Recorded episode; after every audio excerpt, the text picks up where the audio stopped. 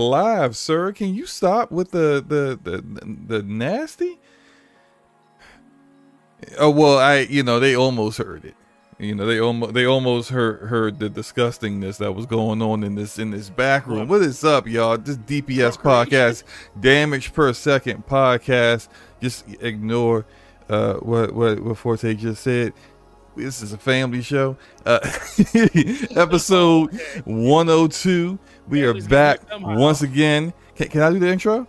Okay, yeah, I'm sorry. Yeah, okay, thank you. Episode 102. We are back once again with a special guest that I don't even know if this is if Di could really be a special guest at this point. Like, you've been on the show like seven times now. 17 times now, actually. Yeah, you're not a special guest. You're a special extra panel member at this point or something. He's so legit third wheel that has an invitation to come anytime he wants. Exactly, man. You have a key to the house. You can just come on through, go ahead and get some beer out the fridge, do what you want, be relaxed, it's your place too, don't let the dog pee on the carpet when you let him out the cage. Hey, I can stick by rules. I'm not a heathen. Oh, that's what's up. But yeah, of course, to do a proper introduction, we have returning guests, Agent Deli in the house, ex-developer from Ubisoft, has worked on Watch Dogs Legion, has worked on a lot of other secret projects for big trillion-dollar corporations. There's only like four of them out there, so you can pretty guess which one. Yeah, you can narrow it down. Yeah. Yes, it's your favorite Ubisoft employee. Hello, welcome. Now I hang out on DPS. Thanks for having me back. It's been a while. It's been several weeks since I've been on any podcast, actually. So it's very, very nice. It's been a little bit hectic for me, but I've had much needed R&R time. So yeah. Cool. Glad to have you back, man. We definitely would love to have your insight on some of these topics that the rest of us really can't really relate to the kind of knowledge and experience that you have. So definitely, some of these topics, you definitely going to have a big focus on. Forte, gaming Forte. Yo. Who tried to tell me I was late? You was. The show. Show start on time. It actually did. It started at 8:45. Oh! So when I say it started at 8:45, but I don't click that button to flip it over until 9:02, it's late. When you do it at 8:45, we went live with a nice starting soon music and a countdown, and I went and helped my son. I helped my son get some homework done, and then I come back. That clock had 000 or 000 for about a minute after the intro. Maybe not. There you go. Regardless, how you been, bro? I've been good, man. I had a day off yesterday. My third day off since August 21st, which is crazy. But guess what, Slow Mo? Next week, we back to a regular schedule program. Your boy gets back to 2 days off a week. And oh my God, I am going to take advantage of that. But man, outside of that, man, it's just been great. Oh, so you crunching right now? I'm crunching real hard. Like, how long you been crunching for, man? Was it a few weeks now? What was it? A few months? Actually, a few years. Actually, 32 days as of right now. 32 days of crunch. I done worked 29 of the last 32 days.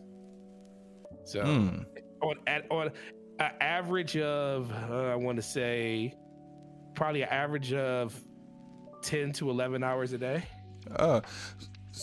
Working long hours and working hard, at least on some things, I ain't gonna say nothing else, right? Interesting. The reason why I brought up how long you've been crunching is that, would you consider that extreme crunch or just regular crunch? Oh, that's a stream crunch. Don't nobody want to crunch like this. Who wants to work 29 to 32 straight days at a 10 to 11 hour clip? Don't you want to go home and go to sleep and play games every once in a while? So yeah, that's extreme. For me, it is, at least. Wait, no, you have my utmost respect if you just came in on Saturday for me, Forte. If you just come in and pick up an extra shift on Saturday, we really need you.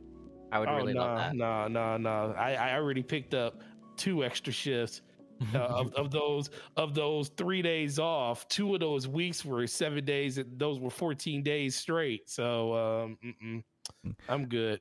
Well, I will say though, like compared to game developers, I mean, like you said, 30. Yeah, that's nothing, right? 32 weeks. Dude, what you talking about? They've been crunching since 2017. Yeah, I've been crunching since Bush was president. Right. That I had a dream speech. I was crunching during that time too. And we all know how long ago that was. Oh man. Well, I mean, before we get too far, yeah. Look, I don't want to keep die way too long here. We're gonna try to breeze through these topics as expeditiously as possible, but I did want to get what you guys have been playing and what you guys will recommend you play. So Deli, I'll start with you, man. What have you been playing, and what do you recommend people play? I've been playing Toem, and I have. You said Totem? Toem. Okay. E-M. It's like a little indie game where you run around and you take photos inside the world. So it's like a 2D game, and then when you turn the camera on, it becomes like a 3D game. It's kind of like Fez. You can like turn the world. It's a little black and white game, and it's like Pokemon, but you know, for photographers. And it's a very nice, serene, relaxing game. Played it for a couple hours not too long ago, like last week. And then I played Little Nightmares. That was a whole lot of fun as well too. Yeah, I've heard a lot of good stuff about Little Nightmares. Yeah, I did too. I think I played it, right? Isn't that like you're a little girl, right? Yeah, you're like a little girl in a rain jacket. Oh my gosh, I remember now at the ending. Never mind. I have nothing to say. I'm not saying anything. Go ahead. Very good. I've been playing Tekken 7 as my fighting game of choice, or my competitive game of choice. Yes, I am. I'm prepping. I know. Yeah. Prepping for 8. 8 looks good. I mean, I don't even like fighting games. I'm already like, man, this looks pretty sweet. I can't wait to like buy it for $60 and play it for like 2 hours and then put it down. That is what we do here in gaming, isn't it? And then God of War. I've been replaying God of War. So yeah. Oh yeah. That's definitely on my list of things to do in October, because I kind of want to make it as close to Ragnarok as possible. Like I might probably even do it like at like the last week of September, just so that like it's super fresh in my mind as I wrote, as you know, like I think God of War Ragnarok is November 9th, right? Yeah. Yeah. Okay. So yeah, I just wanted to be as close as possible to the release date of Ragnarok. So, you know, Forte is gonna buy it for me, of course. Oh. Yeah, that's true. He knows. Like, so this is what we discussed. Do we discuss this live, or are we talking offline when we just? We were talking offline. All right, so in the lobby of Fortnite when this was going on. All right, so this is perfect. This is absolutely perfect. So the whole DPS community and the 10% list can hear this. So like Forte claims, right, that I should wait until the year is up before he owes me one full price game. And I said, you already know you're not going to. If I didn't beat any more games right now, you wouldn't catch up to me. So this is what we had as an agreement. If he can at least hit, what was it? Was it 10 games? 10 games. I'm already at 5, but 10. I had to hit 5 more before Ragnarok. Yeah, if he doesn't hit 10 games beat by November 9th, then he's got to buy me God of War Ragnarok. He concedes and he's gonna buy me God of War Ragnarok. If he does hit 10, then you know I'll just wait until January to get my game. There's stuff coming out in January, so I'm fine with that too. So. I'll probably still lose anyways. And I'll probably still buy you the game. But you already know. this is the funny thing. I have the utmost faith in you, so I believe it. Godspeed, Forte. It's not hard to do. You just gotta put that. Listen, man, once I started making Destiny content, it's kind of hard. It's even harder to put the game down because you got to stay consistent with that. So Slow Mo, pretty much, that's the only reason I almost conceded it to him. I was like, ah, man, I'm already at, and this is the least amount of games I've beaten in like probably about 4 years. I'm at 20 games beat this year. Yeah. So like, I'm normally at this point, I'm somewhere in the 30s. So 20 games beat is September. I could probably still end up finishing at 30. You're in like another at least 5 on there. At least. Like I said I've beat one game this year. 2 games. I beat Saints Row and The Quarry. You didn't beat Call of the Lamb? No, not yet. Oh man. I'm trying to get the platinum trophy. So well, I'm trying to do it in one run. Yeah. He's feeling somber because all his friends are in a ditch somewhere. Call of the Lamb, I got annoyed near the end because like it's like you need 20 members of your cult to activate the final like mission or the final boss, and I kept getting like 18 and 19, and then somebody would die of old age. Or like I would have to sacrifice someone or something. I'm just like, man, every time.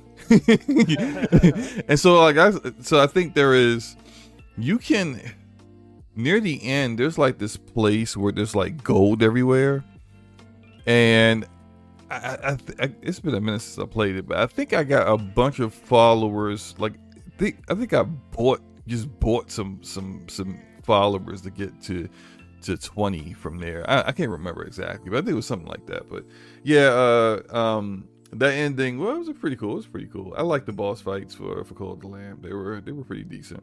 I'm close to beating a game called Immortality. I talked about it last week. Sam Barlow, I think is his name. Yeah, Sam Barlow, that did Her Story and what's the other game that he did that was really popular? Well, Her Story is a big one, and then there's Telling Lies. So he's got another game out called Immortality, and I it's a little bit different than his other games. There's like it's kind of more of a puzzle to get figured out, like find the right order of events to kind of unlock everything that happened in the story. But once I beat that, then I could kind of like start really like getting into some of these other games that I've been kind of putting off.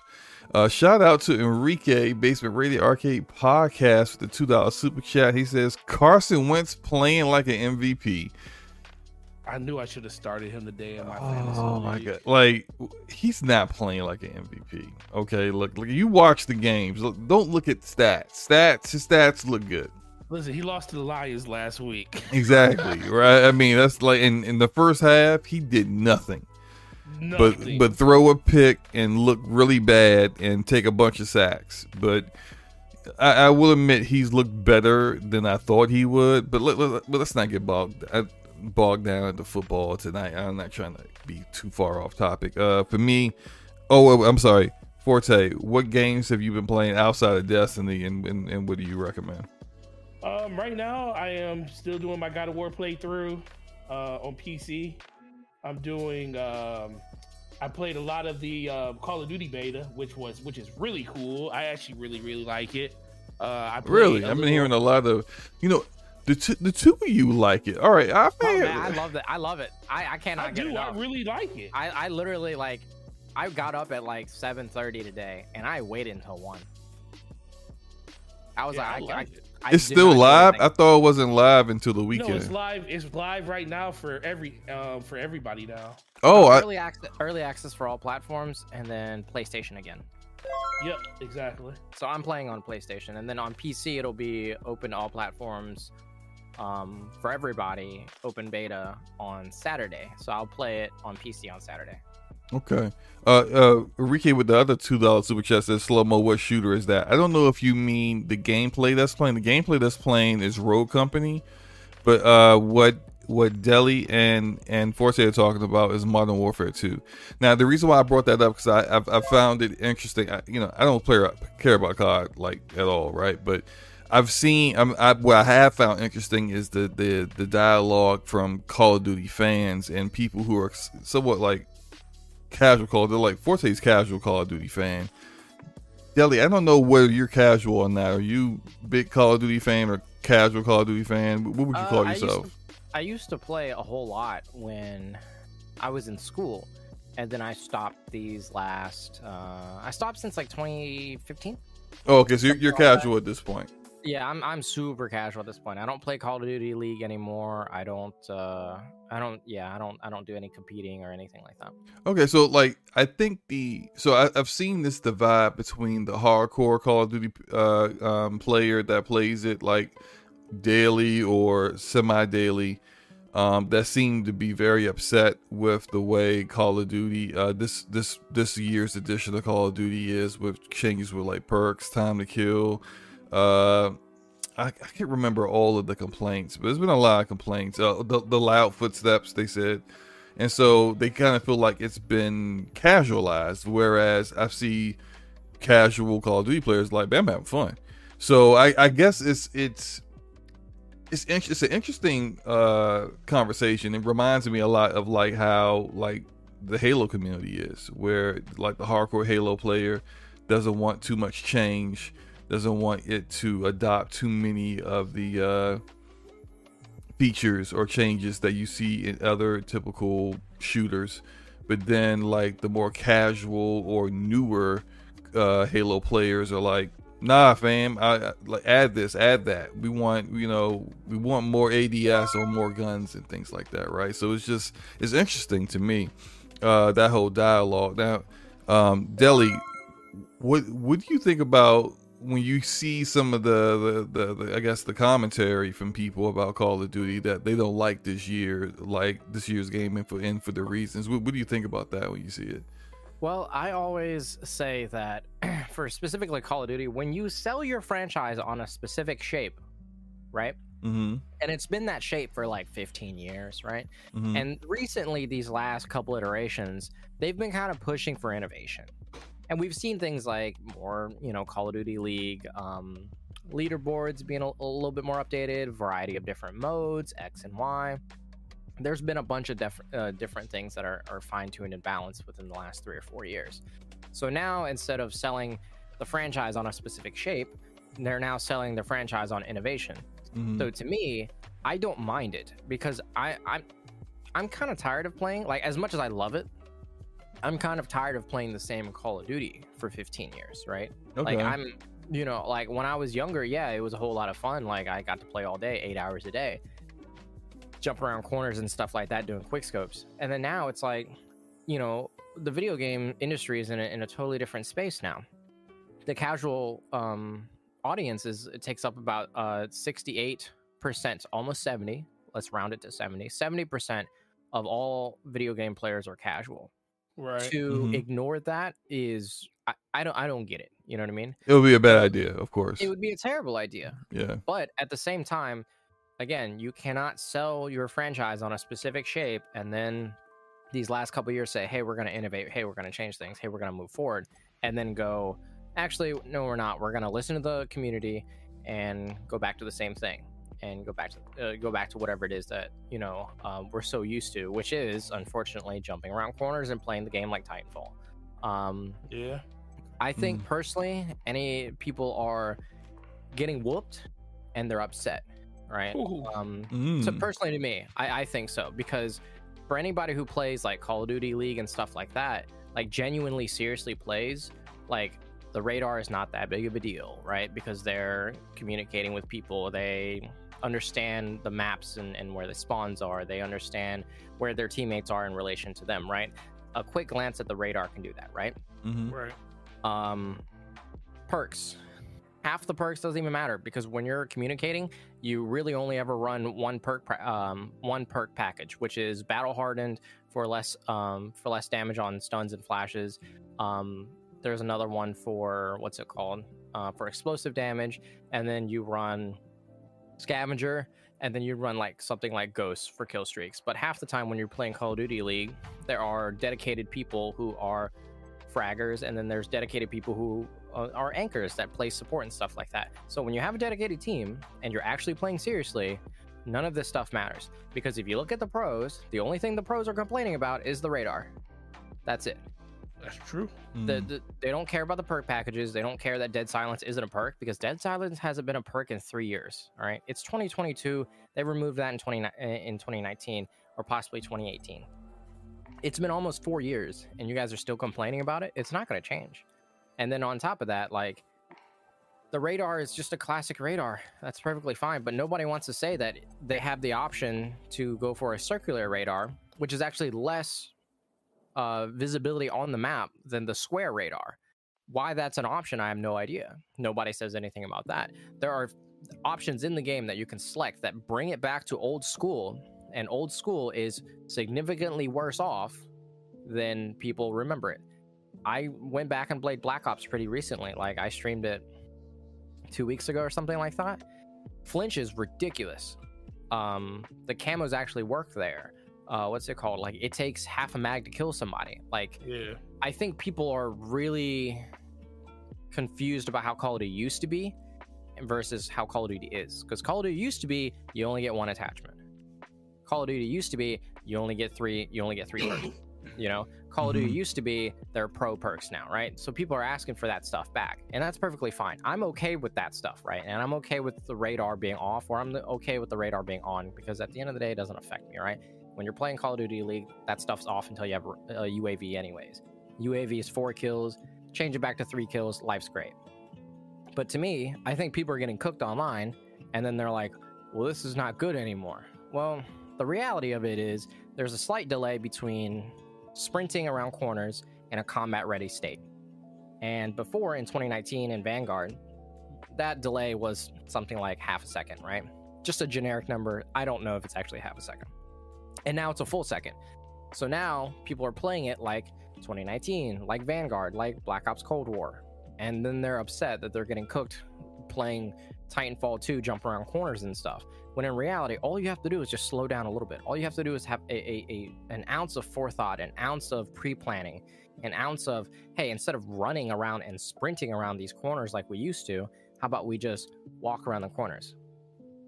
I understand that that's something like people complain, that's like, oh, that's more tactical gameplay, but I don't really see that, because a lot of my gameplay, I'm still putting over a 2 KD in the majority of my games, or close to it, and I sprint in open areas and to cover. But other than that, I am walking around, and I don't understand how, like, a casual player can pull 2 KD and get multi kills and stuff like that, but the hardcore players that are actually like way better than me are pulling, you know, below my KD and then complaining, hey, you know, this game is bad. Because they're not used to playing the game in a more controlled, slower way compared to people that are just getting back into it. You know, they're running around with their heads cut off, because that's how they're used to Call of Duty being, where it's a little bit more, if you play the game a little bit slower, you can post those high KD games. People just aren't used to that type of way that the game is being played right now. And it's not to say at some point it's not going to be faster, but at this point, everybody's still trying to figure out like all of the systems in the game and everything. So it's not really doing those people any favors that normally just can pick up a controller, turn on Call of Duty, and just frag out, because every Call of Duty is kind of the same. Like you said, a lot of the systems and stuff has changed. Like the ready up state of running around a corner and being ready to be in a gunfight is significantly slower in this game than it is in previous games. Like, you could just snap to a target so fast in Call of Duties before this, and I think that's kind of shocking to a lot of people all of a sudden now, and I think that's the biggest reason why people are like, I don't really like the way that this is playing, because you're just not able to persist and play the way that you were always able to do before, which is recklessly. So you guys, exactly. I mean, the sum of what you guys are saying is that dudes just need to adjust. They need to adapt to the new gameplay. Look, I definitely understand that. Look, I'm showing Rogue Company gameplay right now. The character I'm using is Anvil. I used to hate this character when the game first came out. I thought he was trash. I thought he sucked. I thought his guns were awful. I thought everything was awful. They've made a lot of changes to the game since it first launched. They've added attributes to the character. Some of them are a bit tougher and could take more damage than others. Some of them are faster than others. And they've added more perks to kind of like accentuate some of the talents that some of these characters have. I found a way to play with Anvil where I'm just absolutely molly-whopping everyone. And the gameplay here, I got like 35 kills in this game. And then last night I posted on Twitter where I had nearly 50 kills and 10,000 damage in one match. And I basically just carried the whole team on my back because my team was trash. And I was going up against a full stack. And we came back and won after being down 0-2. So it's just like... I adjusted because I was usually used to playing with Phantom, with Lancer, with other like rogues. But then once I started to see that like they made changes, some of the like some of the characters that used to run with got nerfed. I started to branch out. Now I'm starting to use like pump shotguns, which I used to almost exclusively never use a shotgun ever. Now I'm using shotguns in the game. Like you have to adapt to what happens in the game and the changes that game makes. And I think that what's going on in COD, in the COD community right now is uncommon. I think it happens in every single video game that has online multiplayer. I saw it with The Division, where the guys that ran around the dark zone with the same striker builds, run up close and gun everyone down, DPS, glass cannon builds, right, would get upset whenever they would introduce new gear sets that messed up the meta, because you can't get up close to someone when another guy's got a dead-eye gear set and he's sniping you from 2 blocks away. But that's the game. That's the gear sets they put in the game. Like people were calling for nerfs just so that they wouldn't have to adjust their build. And it's just like, no, you want other people's build to be nerfed because you can't adjust? That's on you, you know? So it's just, I think, I do agree with what you guys are saying to that. Like, people need to, like, people need to adjust if they want to continue to keep playing the game. I'm not saying that you have to like the changes that are made, right? What I'm saying is that if you want to continue to keep playing this game, you're going to have to make some adjustments to dominate the way that you used to dominate. And if that's not you, and if you don't want to do that, then the game, maybe it's just no longer for you, which is also okay. You know, and it's cool to go try something different. There are plenty of shooters out there that, you know, new shooters come out every day, B. I played a shooter. I'm going to show some gameplay. I might as well show the gameplay for it now. This game called Shatterline, yeah, and it's I think it just came out this month. It's interesting. It's different. It's kind of like a mix of Overwatch with the way the abilities are. I think the gunplay's a little lacking, but it's not terrible. It's not a terrible game. I'm kind of enjoying it a little bit, but playing with a couple of friends. Clearly there's like, it's already got like a lot of people who are like super dedicated to it. Cause like they've unlocked all the weapons, all the mods, and I'm just like, how do you have, like, I'm still on level 2 with the weapons. You on level 6. How did you do that? Right. But it's, you know, like trying new things is there's nothing wrong with that. Like, unfortunately, you know, things don't always stay the same, which is always what I said in regards to this whole entire Activision Blizzard acquisition thing, which we're going to get into later, because, you know, Satya Nadella out here, you know, he want all the smoke. He looking for a huckleberry. Yeah, but Call of Duty isn't guaranteed to be as dominant in 2027 as it is right now, or the past 5 years. There's no guarantee for it to stay that way. As the game evolves, as game changes, as new generations of gamers come into gaming, people are going to tend to have different interests. And already, an arena shooter, an arena shooter like the annual COD is already not as popular as your battle royales, your Fortnites, your Apex Legends, your I would say even a hero shooter like Valorant. it's more popular than COD if you think about like how many people play it like consistently and on a concurrent player basis. So it's just you know, it's, I find it fascinating that people think COD will remain the way it is, you know, for forever. It's just not. I don't see that that's to be reality. If that was reality, Halo would still be the king of first-person shooters, and clearly it's not. But I guess it was actually a nice little side topic there. I didn't think that we would we would get into that. But I appreciate the conversation. I appreciate you guys' thoughts on Call of Duty. I mean, recently today, the only thing I want to say is recently today, my SBM got jumped, and I'm getting into lobbies with people that are jumping around corners and playing super aggressively, and it's shit. Feels exactly like Call of Duty, and so I don't understand what people are complaining about, honestly. Mm-hmm. I'm getting cooked by people jumping around corners and diving and slide canceling and stuff. I mean, feels exactly the same as 2019 to me. Yeah. And look, yeah, I think a lot of it is people don't like the adjustments, and they say I'm done with the game, but then they'll come back. They come back. I mean, look, I say that I wouldn't play Halo anymore until certain things happened, and I've reinstalled Halo Infinite. I haven't played it yet, but I reinstalled it. You reinstalled it? I reinstalled it because when they made the, I said, I had my man on my word. I said I wasn't going back to Halo Infinite until DSIC is fixed, until some real content shows up. But the biggest thing about that was the change in leadership, and they made the change in leadership. So I will at least reinstall the game, so I'm free to come back eventually. You know, I don't know, it depends on how, to be some people to play with, but you know, I'm there to come back to it at this point now because they made changes.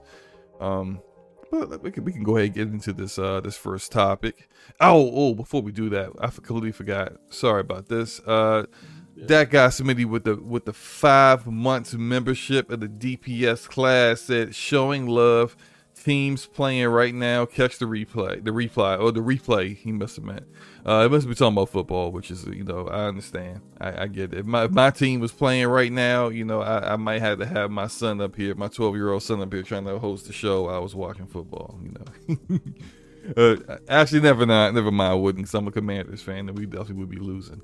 But we get into this first topic here. So the first topic on the agenda is EA motive to make an Iron Man game. So this was actually rumored. A shout out to our homie Jeff Grubb, who I think Jeff Grubb was the first person to break this information.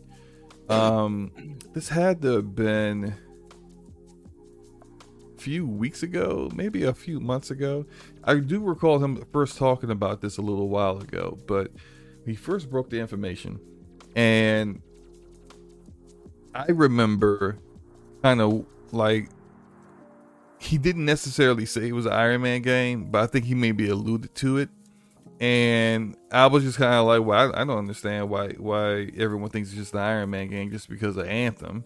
Like, Anthem isn't exactly, you know, like... But the building blocks were there though, bro. Yeah, but even then, EA Motive is like, BioWare isn't doing it. EA Motive is doing it. So like, there's still the possibility that like they're not even going to use any of the assets that are in there, the really good assets of flying in a mech kind of suit, kind of like an Iron Man suit that Anthem has. Although, like, I think that would be a really good idea to take something that's not being used whatsoever, just sitting, you know, collecting dust on servers, on EA servers, and actually put it to use. But I guess I'll start with you. You, Deli, what are your thoughts on an Iron Man game being made by EA? Well, I mean, I think that they have the capacity to make an Iron Man game. I mean, we saw one several years ago. And I think that if they reuse the code, reuse some of the assets, just even talk to the people that made it, I think that it would end up well. If anybody has the knowledge and the foundation to be able to convey an Iron Man game properly, it would definitely be a studio under EA. So I have confidence, which is something I don't give out too often, but I have confidence. And I hope that when we see something exciting in the near future, that it'll be just as cool as the one that came out in like 2008 or 2009, right? Mm-hmm. Mm-hmm. Yeah, I just wanted to I pulled up the article, and I just wanted to say something. Speak on a couple of parts here. It says, developed in collaboration with Marvel Games, the game will feature an original narrative that taps into the rich history of Iron Man, channeling the complexity, charisma, and creative genius of Tony Stark, and enabling players to feel what it's like to truly play as Iron Man. Forte, this is my question for you, Forte. Yo. Isn't it great to actually play as the character that everyone loves? Oh, absolutely. Why couldn't they do that? You know where I'm about to go, right? Yeah, why couldn't they do this with Black Panther? Why are you not playing this T'Challa for Black Panther? Like, I don't understand. But like, hey, they're giving us Tony Stark, which that's a smart move. I just don't understand why this smart move isn't being reciprocated among all the other EA studios that's working on Marvel games. But what are your thoughts on that, man? A completely original story featuring Tony Stark. I mean, it honestly just really comes back to the fact that they've been probably working on this for quite some time and stuff. A lot of people are really excited for what they can actually see when it comes to like this. I do think that didn't they pull some people off the Anthem team to work on this game too? If I remember reading stuff about it, because there are some people that moved over because they do have some type of familiarity with just the systems and stuff. That's why I think that they're going to be able to use some of the tech. I don't think they're going to use everything, but I do think there's an opportunity for it. I mean, why wouldn't they? I mean, everybody was thinking it was an Iron Man game to begin with in the first place. So part of me feels like this is their way of like not completely, you know, leaving the game behind and actually finding a way to actually make some use of the assets that they actually have there. And they could just do it in a setting with something like Tony Stark. And when it comes to the Marvel IP, because that's one of the most, you know, loved characters out there that people really cared about, especially if you go off what the original MCU was. I did not know that. So you said they've actually got people who from BioWare who worked on Anthem too. Yeah, she worked on Anthem. Yeah. See, now if I would have known that, I would have been playing some Anthem gameplay right now. I don't think I got any. Let me see if I got any Anthem gameplay. Oh man, don't worry about that, man. Yeah, I might have something. Might have a little something to tuck. That stuff on your hard drive? Hey, no, it's going to be on my extended storage. You know, like my yeah, you know, the backup to the backup. The backup to the backup. You know, I'm not keeping that stuff on. You know, on limited. No, I don't have any Anthem. I must have deleted it all. If I would have realized, I would have reinstalled the game and then you know, played a few minutes of it, you know, by myself, because clearly there'll be no one joining me. Hey, although I don't know, Anthem might still have more players than Babylon's Fall, you know, live. Who knows, shout right? Out to Babylon's Fall, man. But no, this is look, I don't know when this game is coming out, but I'm looking forward to it. I think I like Iron Man, of course. I do think that. One of the highlights of Anthem was the flying, the animation of the, and just like the whole game design of the suits and how like was, although I think they could probably cut out the whole cooldowns, because it seemed like in Anthem with the suits, like you could only really fly for maybe like a certain period of time before you would overheat and you would need to go under like through waterfalls, right? Or, you know, find some way to cool your suit down so that you didn't overheat. Like cut that out, right? Mm-hmm. And then base all that combat off of, like, if you did it based off of, say, like the storm javelin, that seemed to be basically his gameplay. Well, the Storm Javelin's gameplay was mostly just a lot of ranged attacks and staying in the air and a lot of vertical combat, I think that would be perfect. And well, at least perfect for the kind of game that they're looks like they're working on, and I'm looking forward to it. Yeah, I think that's all I got for this. You guys got anything else to say before we move on? I think it's gonna be good, man. Yeah, I think I have faith. Yeah, I'm just waiting to see something. I don't want to jump the gun too quickly. I got you. I agree with that. And even though EA seems to have kind of turned over a new leaf with allowing developers more creative freedom, not necessarily forcing the same things upon them that that has been successful for other IP like Madden and FIFA, but wouldn't be successful for a completely different kind of genre. All that said, not everything is going to be Jedi Fallen Order. Just like that's just the reality of it. So I mean, I'm looking forward to it, but I'm trying to keep my expectations as realistic as possible. I think you guys will agree with that. Moving on, we can guess move on to this might be a bit of a conversation. Logitech. So Logitech has announced, was this today? Yesterday? Yesterday. Yeah, they announced a handheld, but it's a cloud handheld. All cloud, no actual hard drive or storage. You can't play it natively. What are our thoughts with this? Anybody? Forte? It is a handheld Stadia device, and I'm going to be honest with you, $300 is a lot. It is $350. Oh, $350, my bad. Yes, well, $350. It's on sale. I went to the Logitech website, and it is $50 off. It is on sale, my friend. Already? So, so for $300, you can get the Logitech G Cloud handheld. And again, it is a wildly... I think it's a tone-deaf, like, out-of-touch product, to be honest with you. $300-$350 for a cloud device, cloud streaming device. Mm-hmm.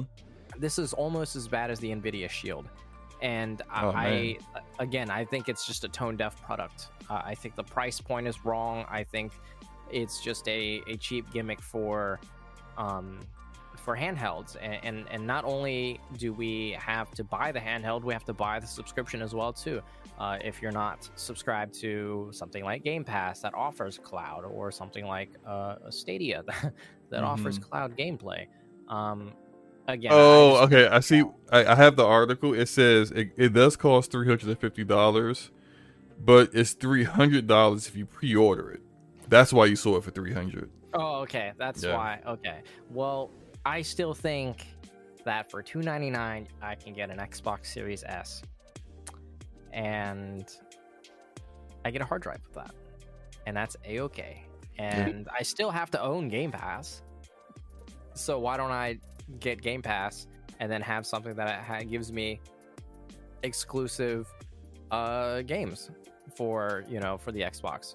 There are several exclusive games specifically just for the Xbox, Crossfire X being one of them, but they're not that you care about. That game is irrelevant, right? If you have a subscription service, why buy the subscription service that is lacking in both an actual hard drive, exclusive stuff, if again, mind you have to buy a cloud service for it, and on top of that you're missing out on the physical form factor of an actual console or media entertainment system.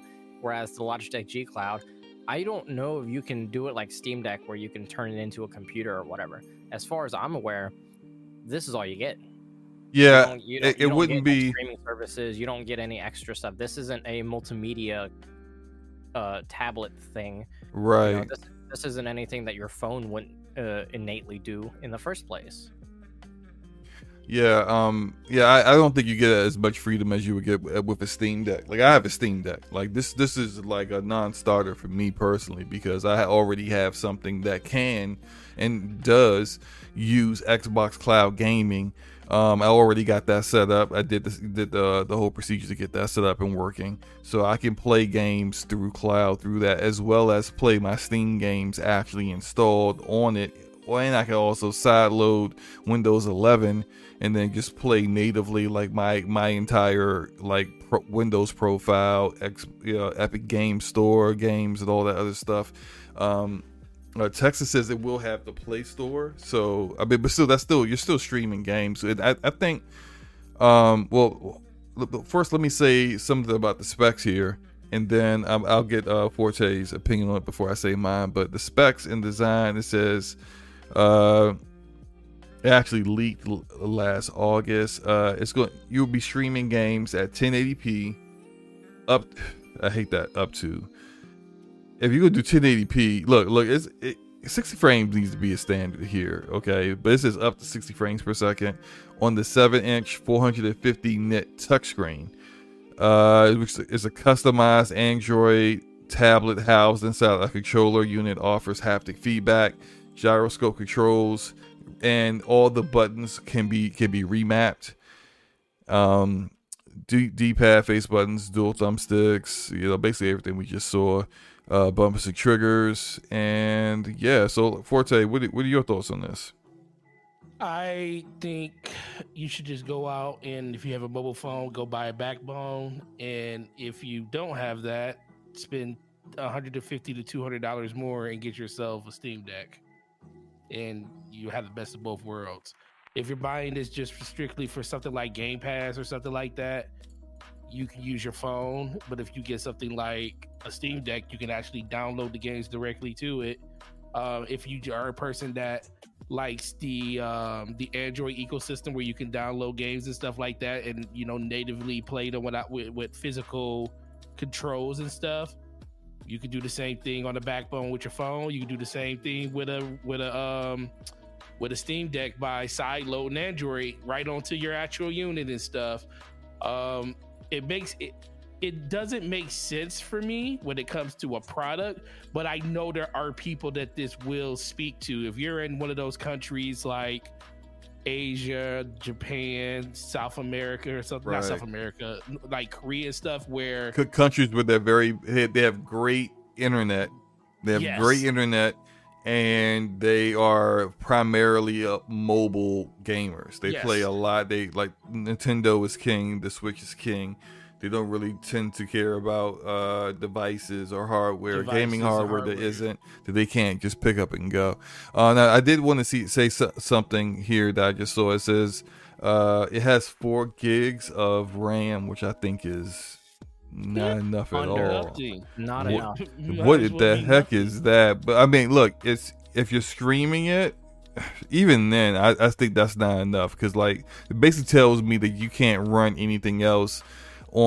Have anything else running concurrently with the game that you're playing.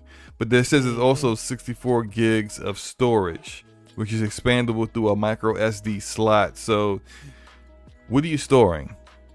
If you're really playing games primarily, you're cloud streaming these games primarily, what is the storage? I don't know about that, but I don't know. It's interesting to me, an interesting product. I do kind of agree with you, Forte. I think this is not a product that is intended to do great in our region, in the United States. Because we always talk about, if you want to think about the most popular handheld in the United States outside of a cell phone, it's the Switch. And we always talk about people with Switches. Do you see people even in the busiest cities in the country, like New York or Chicago, where they have mass transit systems? Do you see people consistently all the time with a Nintendo Switch in their hand during their commute? Not really. You only see people really with their mobile phones and stuff like that. It's not to say that it doesn't happen, but it doesn't even happen with the most popular handheld that's here in the United States of America. So you kind of got to think like this country isn't really built on a foundation of playing games on the go when it comes to stuff like that, versus somewhere like Japan where, like you said, great internet, mass transit everywhere. You can walk on, you can get on a train, and probably of the 20 people on there, you could probably see 7 or 8, maybe even half the people got some type of mobile device or handheld in their hand that they're playing some type of game or something on, because that just seems to be the norm in those type, in those regions of the world. That's where this is going to do well at, or not even do really well. It's just going to be viable because, first of all, it's LG, and I just don't know about LG. Like, they make... You mean Logitech? Yeah, Logitech.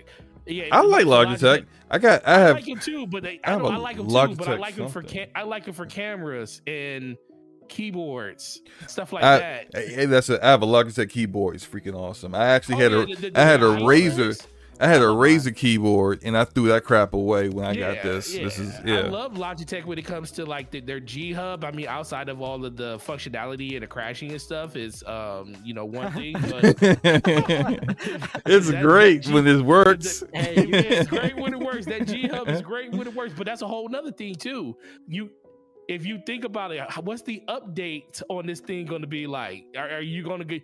I mean, it's telling me that when you plug it up to your PC, you probably got to update it through G-Hub, and we already know how G-Hub can be. So I'm just kind of out on that, but I will say one thing that they did release recently that I got a chance to try is the new... the Logitech, the new streaming microphone that they just released, and that thing is phenomenal. So if you're a person in the realm for a new mic, it's an XLR mic, and it's actually really, really good. But this handheld thing, it's just too much competition out there. You got Apple out there trying to find reasons to get people in their ecosystem. And you got, you still got, like you said, the Steam Deck and everything. I mean, as much as irrelevant as the GeForce Now is, the Nvidia Shield is, there's still a lot of people out there and get it. And I could just see so many different ways for you to still play this type of content that you want in a streaming fashion and stuff. So yeah. I can see why, and I do understand like the pricing is it's too steep for what it's offering. Yeah, for what it is. But I can understand why like Xbox and Nvidia are involved in it, because it offers an opportunity for them to offer a similar like competitor product to the Nintendo Switch that offers their content in regions where they don't actually have a lot of influence and a lot of market share at that time. I just wanted to read this little blurb from the article from Engadget, and I guess we could move on. But it says Logitech and Tencent, who built the device together, collaborated with Microsoft and Nvidia to ensure there's native support for Xbox Cloud Gaming and GeForce Now.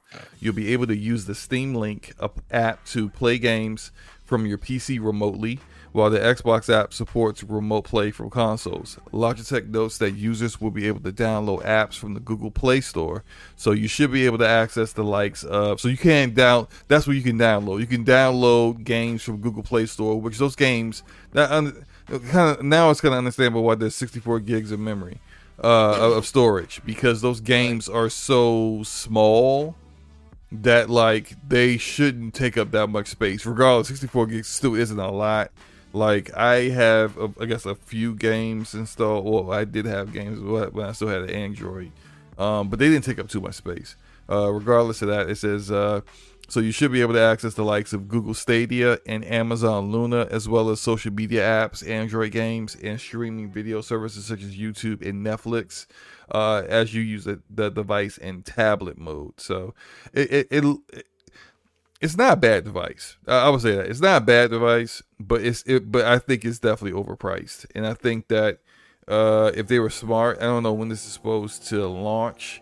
I think they probably are better off dropping it like $50 to $100. I think $50, I think, because the Shield, what is it? The Nvidia Shield is what, $200, and then the Shield controller is $60, and then you can even buy the Shield stand, which is an extra $20, and you're still $30 under the price of the Logitech handheld.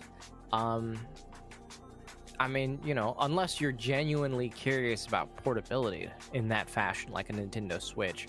But again, grab a backbone and an iPhone, and that's infinitely more portable than you know, the Logitech. I think that the success of this device, because like I see, shout out to KSante in the chat. He says the Snapdragon 720, which is the processor for this, can't really play Genshin Impact or Fortnite. The entry level Steam Deck does everything this can do. Yeah, I mean, although they are.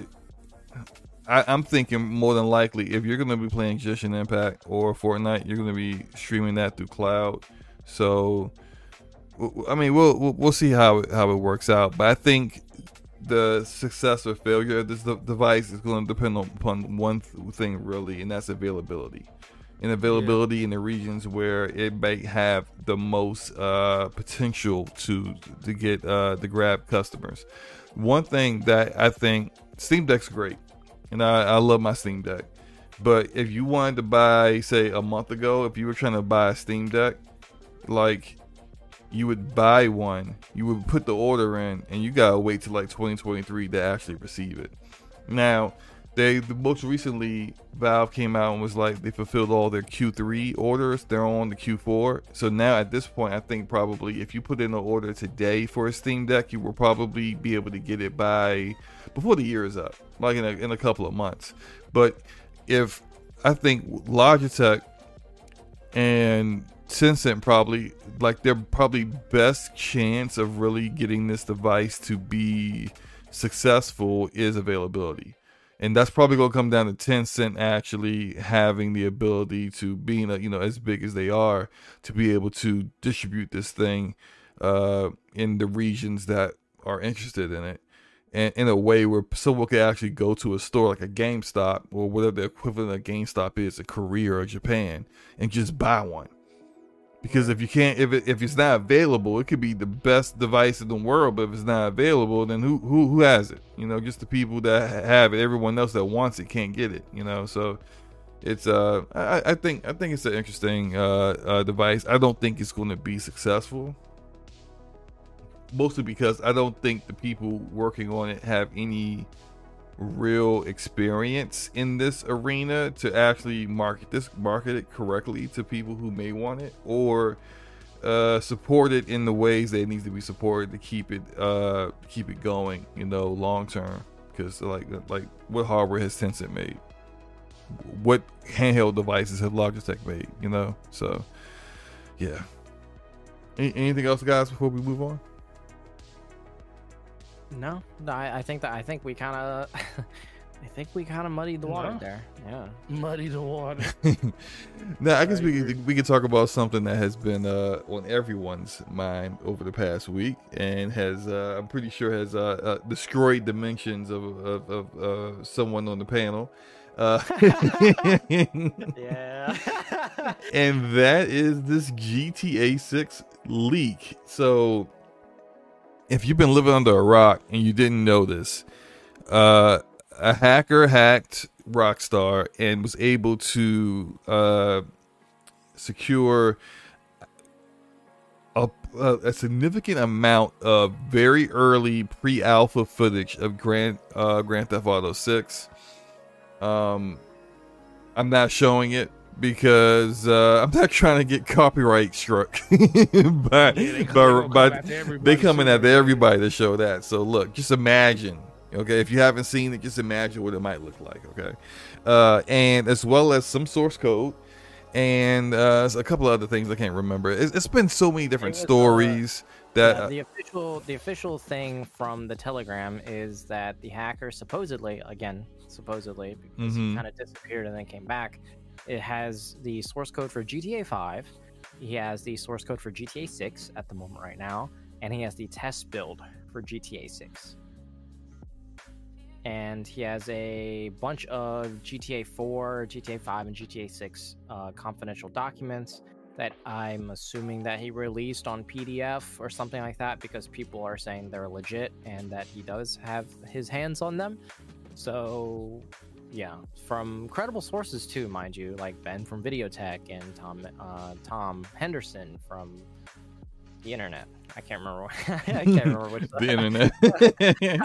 I can't remember who he works for, if he's a freelance or independent, but yeah, they're credible sources. Tom Henderson, I think. I can't remember which publication he works for, but he also just launched a website called Insider Gaming or something like that. So I don't know what Tom's doing, but he's got sources. He's mostly, a lot of his sources are like Activision based, because he's always leaking stuff about Call of Duty and EA, because he's always talking about Battlefield as well. But yeah, it's all that stuff is it's been pretty wild. I can't wait to find like an official timeline of everything, because like I've heard so many things that then turned out like, oh well, that wasn't true, because the person. Okay, so this is what I've heard. I've heard that someone impersonated a Rockstar employee and spoke with the hacker, but they didn't really work for Rockstar. I've heard that someone scammed another person who was going to pay to get this stuff released, but he wasn't the real hacker. So it's just like there's so much going on, but I don't know, like it's been a lot of talk online, and then there's been a lot of discussion, and the one thing that I found to be really annoying to me is when developers are like discussing these things, and then people who aren't developers jump in and be like, oh well, you know, good, glad they got hacked, GTA 6 should have been out by now, they've been milking us on shark cards and GTA Online all these years, so what? And I'm just like, okay, so you got an issue with Rockstar, but what does that have to really do with somebody hacking them and releasing all this information, like all this stuff that wasn't supposed to be released? And I don't know, Deli, what are your thoughts on, like, because you gave your thoughts online, right? And then yeah, unfortunately, yeah, and I saw people, I saw pushback on your thoughts from people who are developers, which I thought, like the dialogue, when I read through that dialogue, I thought that was really informative. Like the guy that is the lead director on Metal Hellsinger, the creative director of Metal Hellsinger, and the creative director of Dead Static Drive, both games that I've purchased or have supported for quite some time, so they're developers that I deeply admire. Yeah, pushed back. Yeah, and I found those conversations fascinating, because this is people with an informed view of like the damages of having your information leaked, the damage of having potential source code leaked, and what it can do and what that might mean for the game overall, when we may get the game, how it may be delayed, so on and so forth. And so I thought that all that stuff was interesting. What I thought wasn't interesting was, shut up, your game sucks, so I don't need to listen to anything that you have to say technical wise. Just like, what does that have to? Honestly, I've built quite a resistance to that kind of stuff, you know, as of this last year. So I'm a huge fan when people say that to me. I'm like, okay, buddy. Yeah. Now, to kind of catch everybody up, what was, okay, can you break down for us, let's say all the source code is stolen? Okay, yeah, I can go from the top. So okay, I woke up and I was catching the story live. It was unfolding, right? Mm-hmm. So I was kind of, you know, however you may see it, I was caught up in the drama, whatever, like stuff was just coming out every 5 minutes. Right. You know, and it wasn't all accurate, and no one could keep their head straight on what was true or not. Yeah. Like, definitely. Some people were tweeting stuff out, and then next thing you know, 10 minutes later, the tweet will get deleted, or, you know, so I found Ben from Videotech and Tom Henderson. Those guys were keeping a track of things live. as they were unfolding consistently, and they weren't deleting tweets, and they were very accurate, and they were double checking with their sources. So when I was following this news, I had heard and saw that the hacker on Telegram reverse engineered his way in through Slack channels. What I've heard too. Into the servers, and then was able to basically reap the server of everything that they had held inside the server, right? And then people were saying, oh, this gameplay is 2 or 3 years old, this blah, blah, blah, this and that, which didn't really add up to me, because why would you keep builds of like 3-year-old footage, like just footage, not even like anything like concrete, just footage on your servers? But I mean, you know, a large company, you know, I guess it happens. Things happen during the pandemic, whatever it may be. So I tweeted out, I don't think you guys understand the severity of the GTA 6 leak, right? Because everybody was talking just about the 90 videos and stuff like that. Right. But I'm talking like what I was seeing was something that it's actually damaging. So I was like, I don't think you guys actually understand the severity of the GTA 6 leak, because 10,000 lines of code, proprietary and secret craftsmanship is now floating into the ether.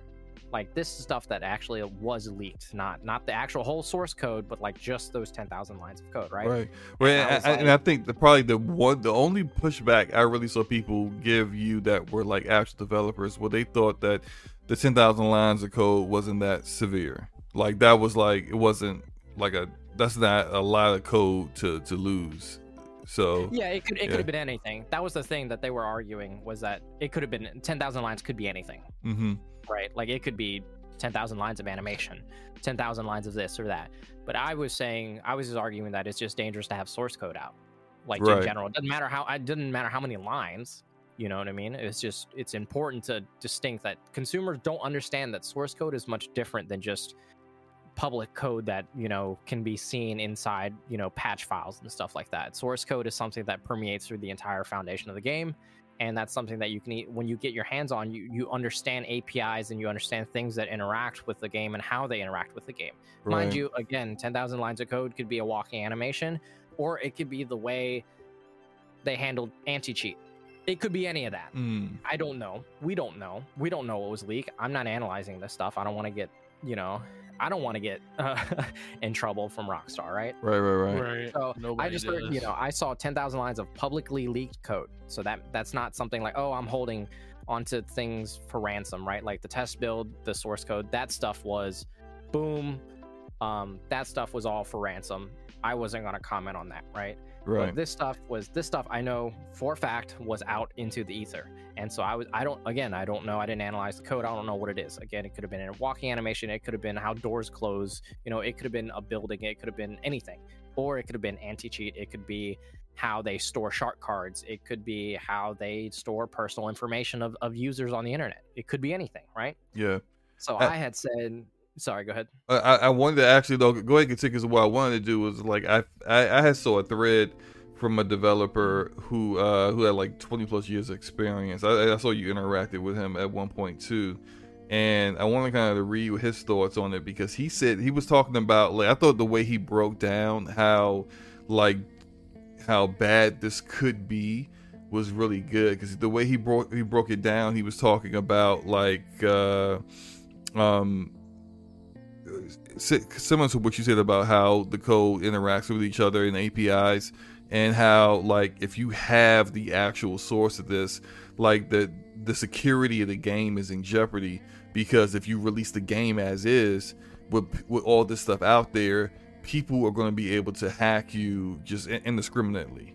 Like, they're going to be able to, like, change things, you know, get into the servers, do things, especially in an online game. GTA Online already had a hacking issue to begin with back when it first came out. It could be like so much worse than that, and that could really severely affect the overall experience and success of the game, because people, one of the biggest things that I've noticed when it comes to online games failing is games being hacked and the developer not reacting or stamping it out quickly enough. Because I've seen so many games have like a really good start, and because they couldn't get the hacking under control fast enough, it ends up being, you know, a wasteland. No one else plays it no more. Even if they fixed all the issues, no one's playing the game, because it's got that reputation of, like, yeah, man, it's just cheaters everywhere. But Yeah, go ahead, because I'm trying to find the guy's thread, but it's... Oh, he deleted the tweet because he was getting nasty DMs and stuff like that. What damn? All right, never mind. Yeah, it's very unfortunate. But yeah, so I basically said Rockstar has all ability to outright cancel the game over this. Again, ability. I never said the game was going to get canceled. But again, this stuff is footage that we've never seen before. So up until now, we didn't know if this was actually true, right? So if they can this, and then like 2 years from now, they come out with a new game and you're not playing as whatever protagonist that they had showed off, we would never know, right? Until this leak happened, we don't know how far in development this is. We don't know if things get canned. They could have rescoped the entire game or half the game, and we would have never known. But I just said Rockstar has an ability to outright cancel the game over this, because this is a pretty huge issue. And mind you, while this issue was going on, it was escalating more and more every 5 minutes, every hour, right? And then I said there's an 85% chance, which is hyperbole. Like, come on now. I don't know. I don't work for Rockstar. I don't know how I got the statistic. Like, I should have used 69%, because then that would have clued people in on like the whole Rockstar, you know, one game a decade meme. But I digress. 85% chance that they'll delay the game into next decade, and I never said a decade-long delay and any of that stuff. I said into the next decade, right? Right. Mm-hmm. Because mind you, our source code for Legion got hacked, they got stolen, all 558 gigabytes of it, and they held it for ransom, and it was disastrous. And the game, when that happened, the game had close to come out, so there was nothing we can really do about it, right? But it was one of those things that, like, if somebody got into the source code, they were able to replicate the engine, our proprietary engine that we used, and they could, you know, do anything they want with that. They could sell it to China, and fast follows can come right up the street, and next thing you know, Watch Dogs can be a yearly release. Who knows? But it was super dangerous, and as a developer who's had firsthand experience with the emails from IT that says, please don't do any work, please don't do anything for the next 2 weeks, it's like, you know, I understand exactly what's happening right now as things are unfolding. I'm like, this could get really out of hand really, really quickly. I've gotten the phone calls, I've gotten the emails, I've gotten the tickets, the Slack messages, I've gotten all of that stuff. So to me, sitting at my desk, reading this as it was unfolding live, I was concerned with Rockstar developers. Mm-hmm. And since the game, we don't know how far along the game is, this could be potentially delayed. You know, if the game is supposed to come out 2025, right? That's pretty generous. That's 3 years from now, right? 2025. If it's delayed 2 or 3 years after that, that's 2028. That's into the next decade.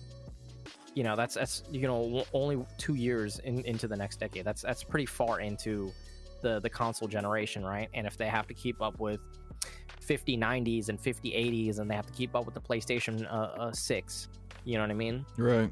They could easily say, hey, we're just gonna push this a little bit longer, right? Or whatever it may be. So I was like, feasibly, it could be another 6 or 7 years before the game even makes its way onto the surface.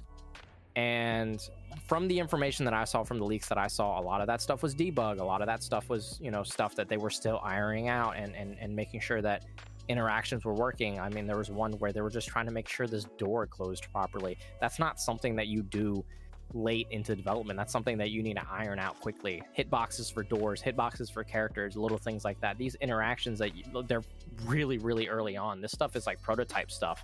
So I'm like, yo, this game is at least 3 years out. That's 2025. If it's delayed 1 or 2 years, that's 2027. Mm. You know, that's pretty close into the decade. That's where I got my information. That's where I looked at my scale and scope.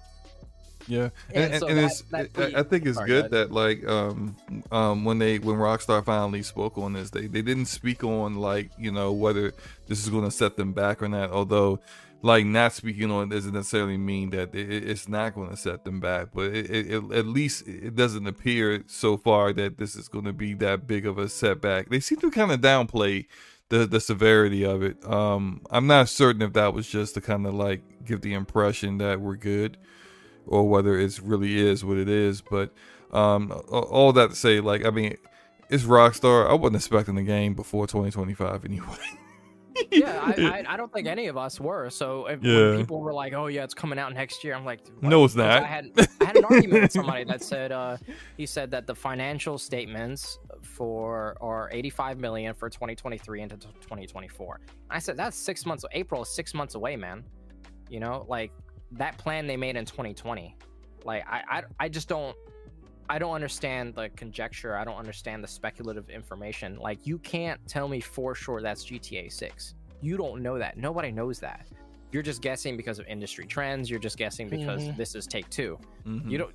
This could be an acquisition that they're planning to make. You know, this could be a big push, you know, into next gen. This could be a movie. This could be anything. It literally could be anything. But somebody was saying, oh, it's going to come out 2023, which is 6 months from now. I was like, you know, like that's, I don't know. That was silly for me to even indulge, but I just said my heart's out to Rockstar devs, because my stance on dev solidarity has never changed. Since you guys known me, I've never changed my stance on it. I'm not here bootlicking Rockstar or whatever. I literally just, I was just wondering, you know, for the health of the developers, because I've been there, I've been here. So I was like, this is something that is quite serious. But anyways, I came back to the tweet after it got 70,000 likes, which completely left my neighborhood. And I went back and forth with, actually, ironically enough, I've only went back and forth with those two developers. I had an explosion of follow. As you should, because like if other people, let me just real quick. Go back and forth with people who are on your level. Don't go back and forth with people who don't even like. They're not only are they not on the same page as you, they're not even in the same. They don't even own the book. Like, they don't own the book to even read. They don't know what book you're talking about. Like, don't go back and forth with the kind of people. They're not important. Yeah. I did want to say something real quick that K. Asante said here. He says, with source code, it has the potential to turn the game into a potential honeypot.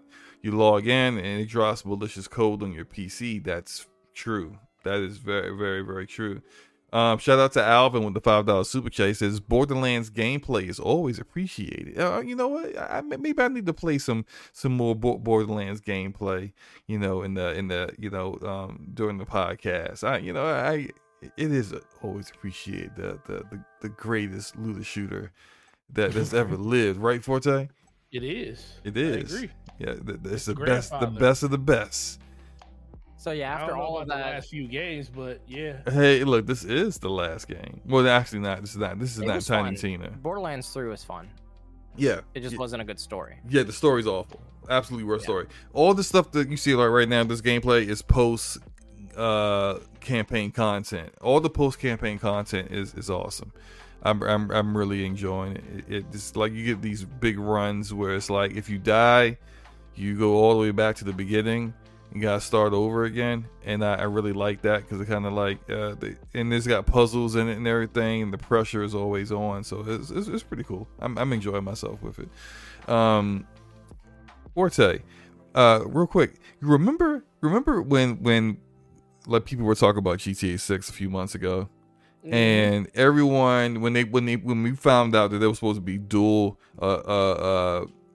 protagonists, a man and a woman, a Bonnie and Clyde situation, and people immediately got in their feelings. Oh, it's gonna be some ugly, forgive my language here, slag woman they're gonna have here and everything, and I'm not trying. They're being woke. You know, like I hate the word woke honestly, because it always seems to be like there's a particular kind of person that always uses the word woke, and I'm just like, you know what kind of person it is. I don't need to say who they are. You know who they are. But very interesting how when we see this gameplay. You know, and that, you know, I'm not going to describe it in too much detail because I don't want to get in trouble. But you know, no one seemed to complain about this female protagonist. Do you have any theories why? Oh yeah, that woman had junk in the trunk. They did that Latina right. They did it right. So you said she was looking good. She was looking good. Oh yeah, she's looking good, bro. I mean, you know, for a person down the screen full of pixels, not completely fit, rendered out, and all the detail and textures on there, and she still looked. You know, people was like paying more attention to the, to, you know, her walking around the diner than they were the actual gameplay that was on the screen. Right. So yeah. Interesting how all the you know, this is woke. They gone woke, you know, all that talk went away real fast. And Kay in the chat says, I really don't trust their PR statement. I mean, that's their golden goose. That's been hacked. Frankness equals stock plummet. Am I wrong? You're not wrong at all, Kay. Like, you're gonna try to downplay it. Like, this ain't hurt me. I'm good. We're not even changing our scheduling. We're still gonna drop the game when we was gonna drop the game. We ain't gonna tell you when we was gonna drop the game. But about this on their own cadence, though. You know how Rockstar is. Just because this leak came out, they gonna sue the mighty living hell off of somebody. Oh yeah, like the FBI is involved now. So yeah. It's I think they know the identity of the hacker. So good luck to you. Whoever you are, I hope the hole that you're hiding in right now is comfortable, you know, not too cramped, because once they do finally catch you, and they will, you're more than likely probably going to not enjoy the other hole they put you in either, or the holes that you have that might get invaded. But yeah, that's what it is. I just feel like it was kind of funny that, and I'm very thankful that those developers did actually go back and forth with me, because it seemed to me like those were the only developers that went back and forth with me. There seemed to be a lot of people who are on my side when it comes to this kind of severity thing, which I feel like I accurately portrayed, judging from the tweet and the 70,000 likes and the 1,500 or the 5,000 retweets and stuff like that. For the amount of interaction and engagement that tweet got, I feel like I conveyed the seriousness of the situation. Especially it was a Sunday, so nobody knew what was going to happen. We all had to wait on shareholders, right? So my information was just as good as anybody else's. But it was, like you saw, Mo, there was a lot of very senior developers that have, you know, 2 lifetimes worth of my experience that were on my side that said, you know, yes, this could be very, very serious. It can be very, very dangerous, very, very quickly. We have to be mindful of this kind of stuff. They have to shut this down very, very quickly. But it just was very interesting that there were some developers that were, mind you, they were indie game developers that didn't seem to necessarily have a problem with what was actually going on.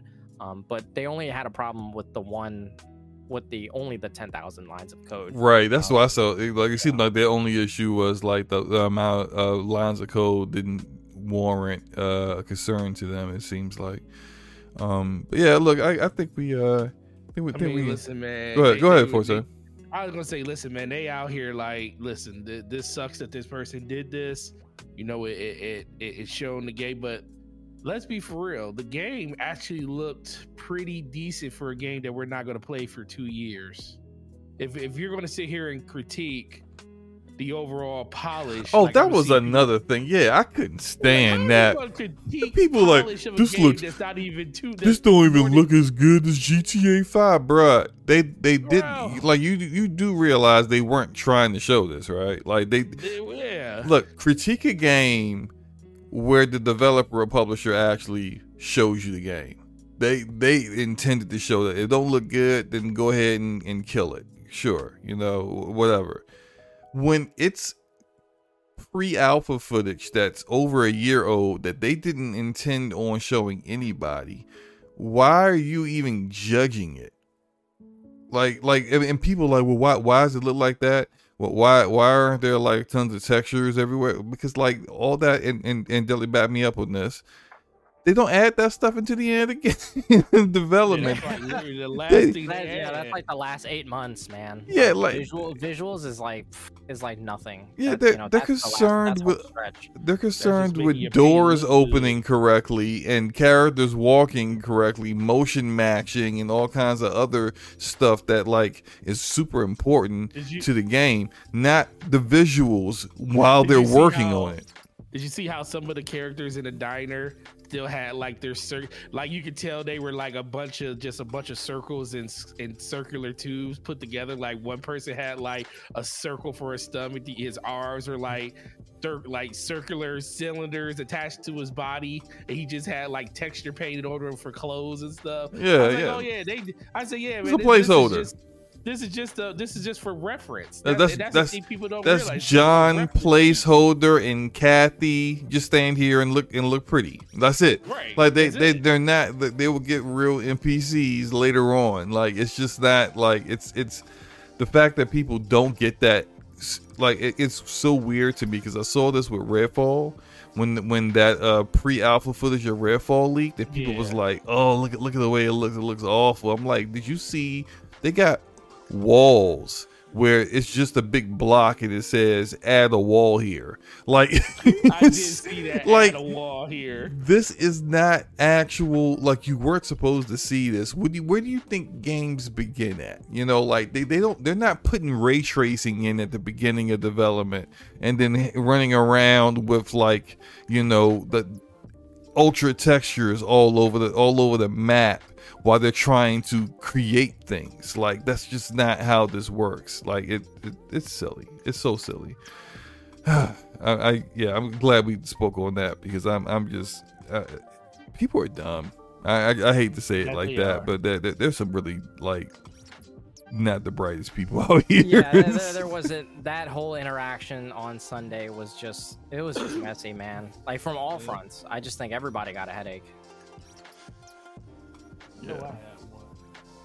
But we can move on now to this is an interesting one to me because especially based upon the things that this person has said. So former Sony executive Sean Layden, who was recently working with another firm, I can't remember their name, but they were a firm that seemed to be focusing on helping indie developers, get their products out there and like consulting for smaller publishers and indie developers.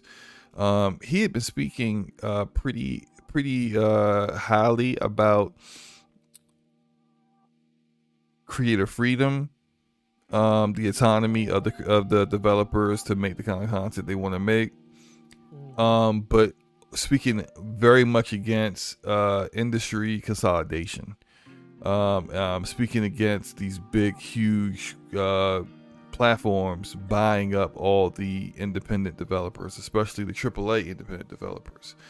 And shout out to Persona and Jay Bari, who had him on their podcast last year, which he spoke on a lot of those things. He's also this Saturday going to come back, and at least that's what I heard. Hopefully they're still scheduled to come back. Maybe things have changed, who knows, but he's supposed to come back and discuss some things with them again, so maybe we'll get some clarification on why he's made this decision because Sean Layden has now been agreed to work with Tencent as the strategic advisor.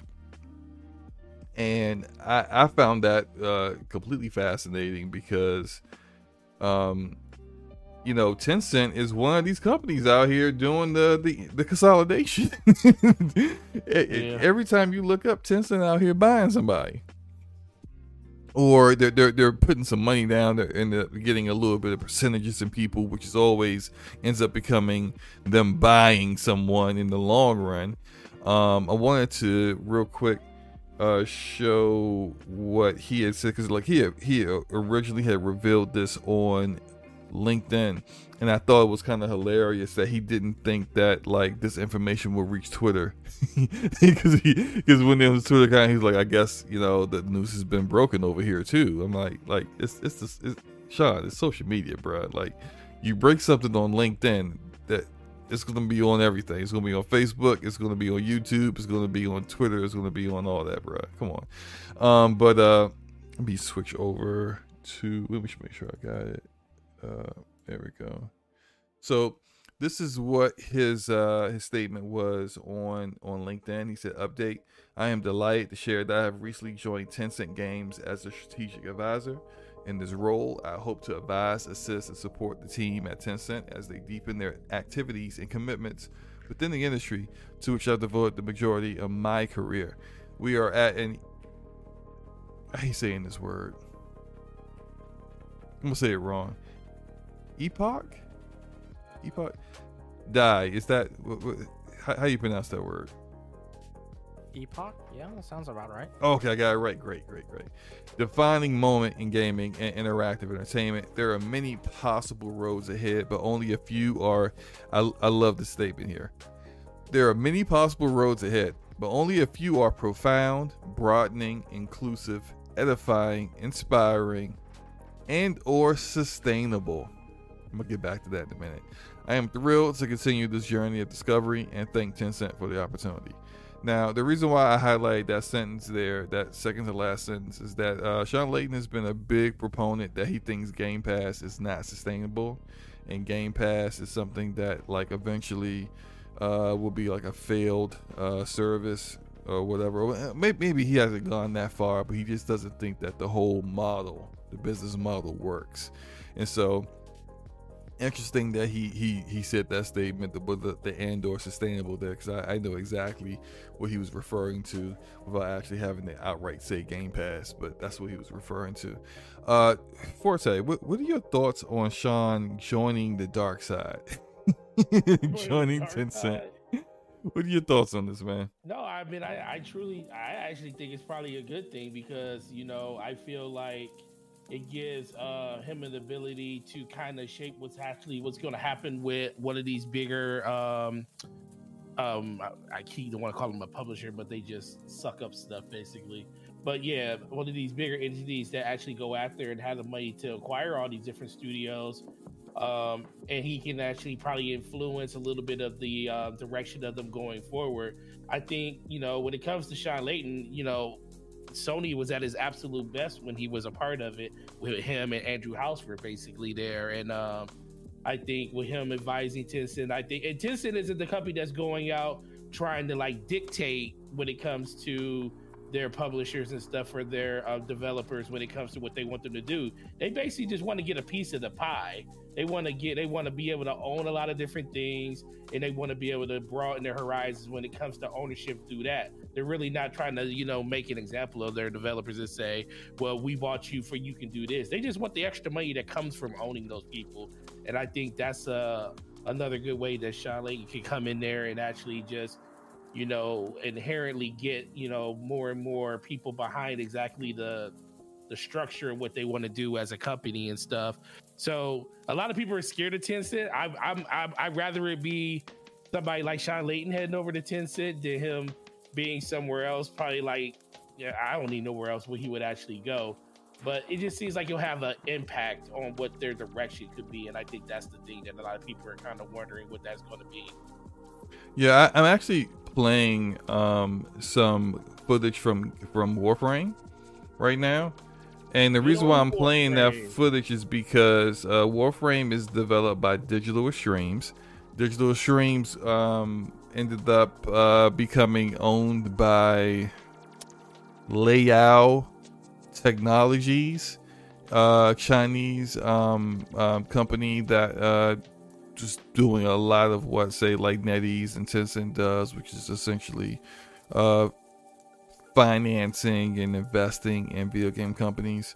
Liao Technologies decided to kind of get out of that business, and there was a bidding war a couple years ago between PlayStation and Tencent. Tencent won, and now Tencent owns Digital Extremes, owns Warframe, and I will freely admit, back then I was very concerned about this, because I had seen some other cases where Tencent had owned developers, purchased companies like Liao that owned a bunch of developers, and they really only purchased it because they wanted one developer, that like say a group of 5 or 6, and then they shut down the other studios once they acquired everything, just kept that one developer. And I was afraid that might happen to Digital Streams and the game Warframe that I genuinely enjoy, but the opposite has happened ever since Tencent has acquired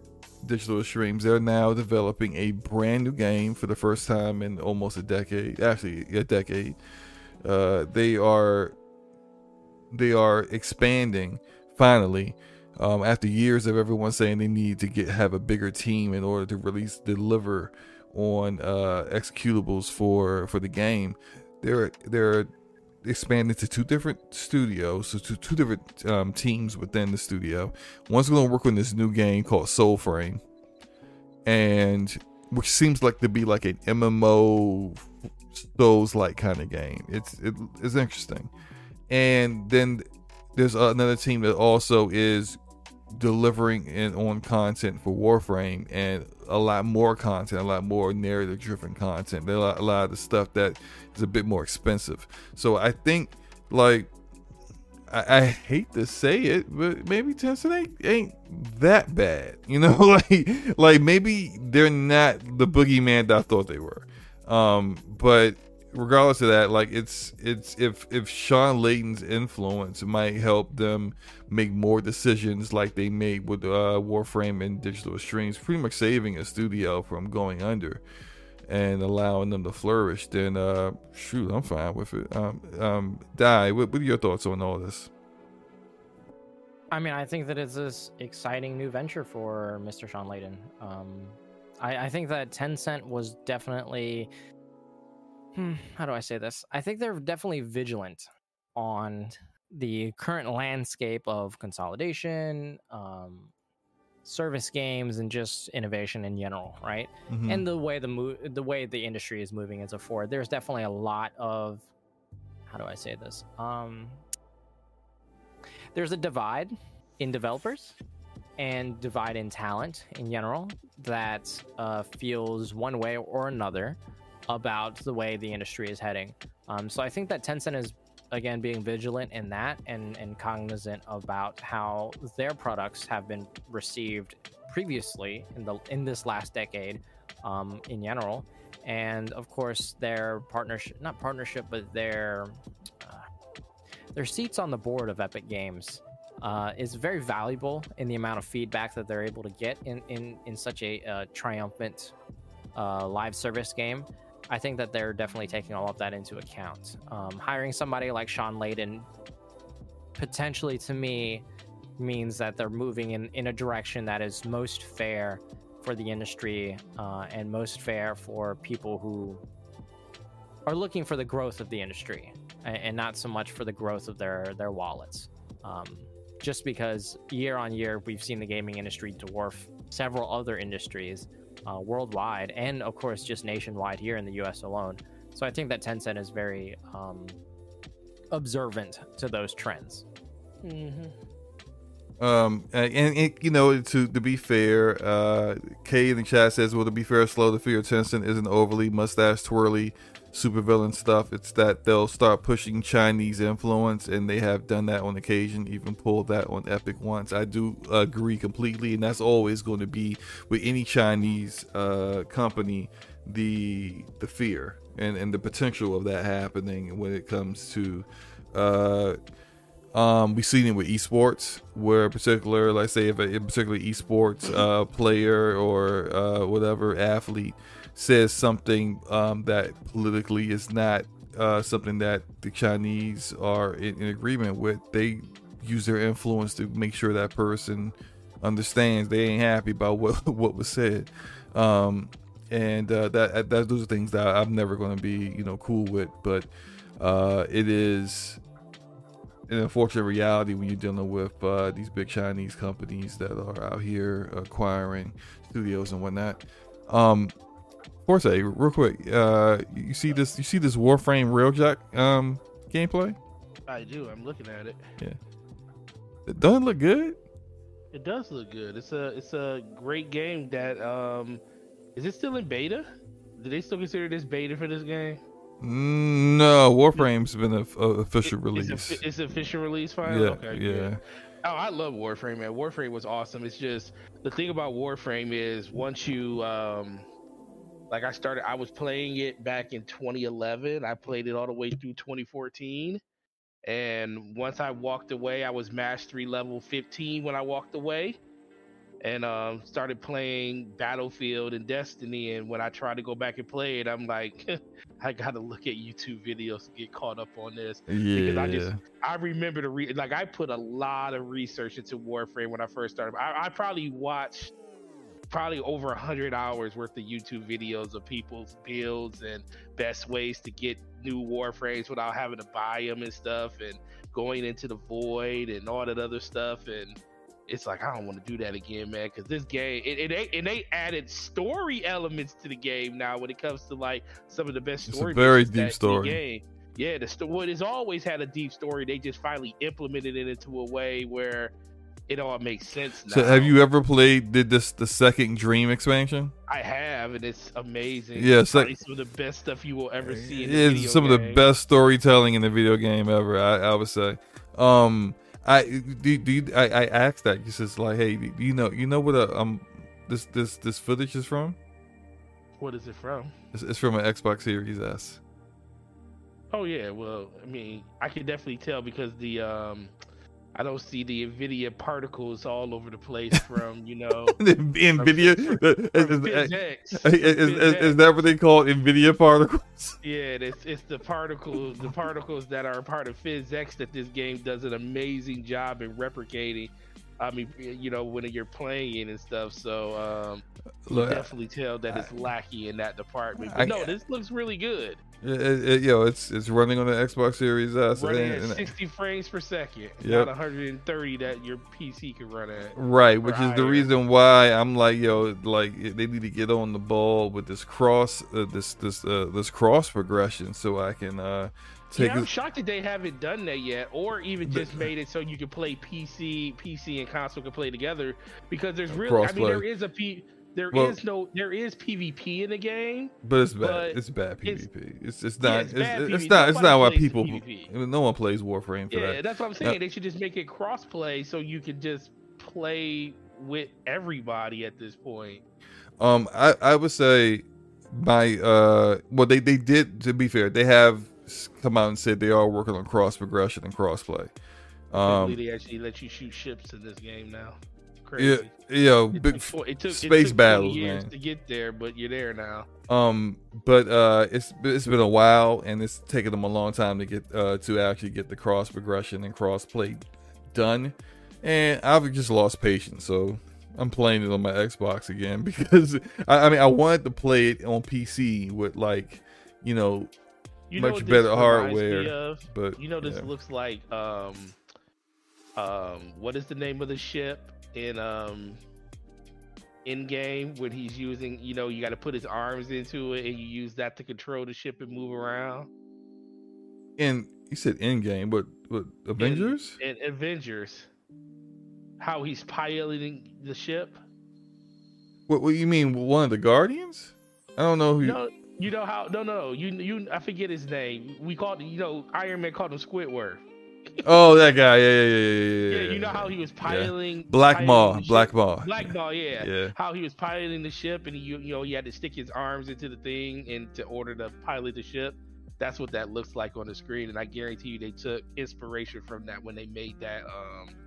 When they made this.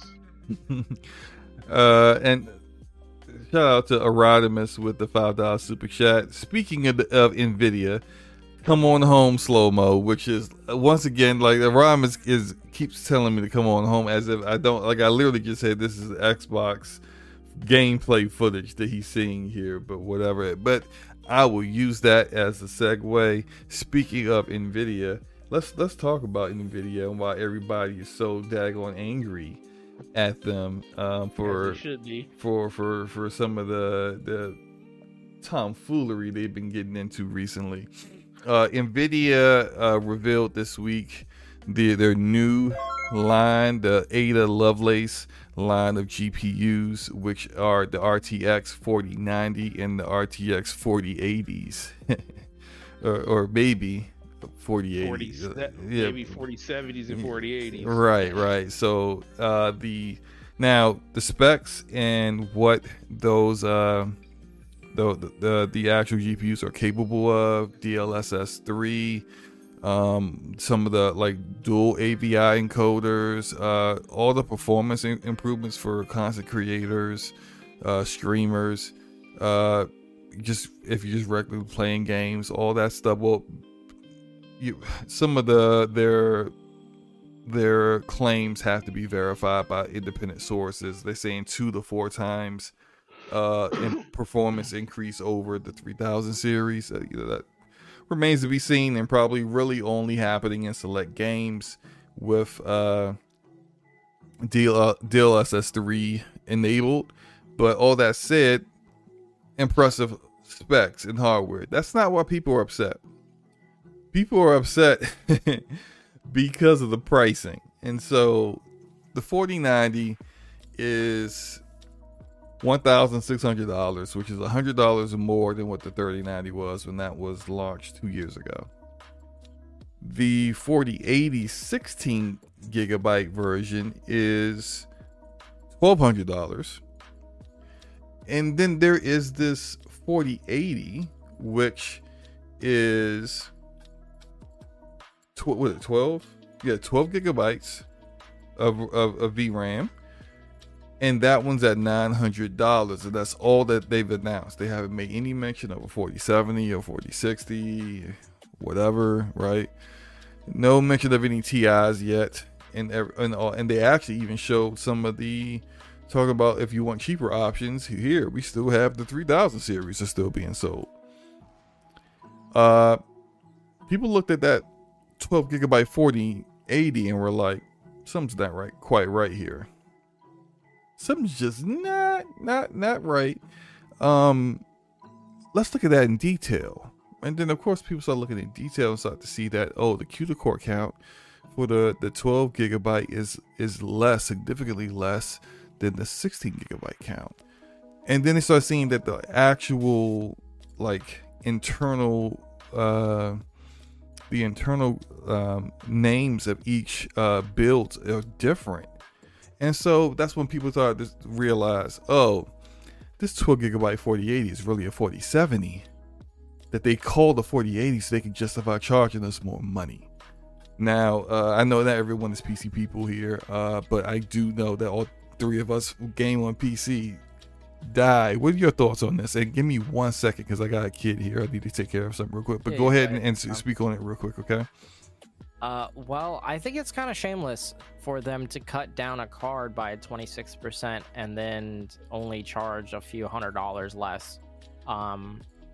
Frankly, I don't see Jensen and Nvidia doing anything different since the 20 series is super refresh.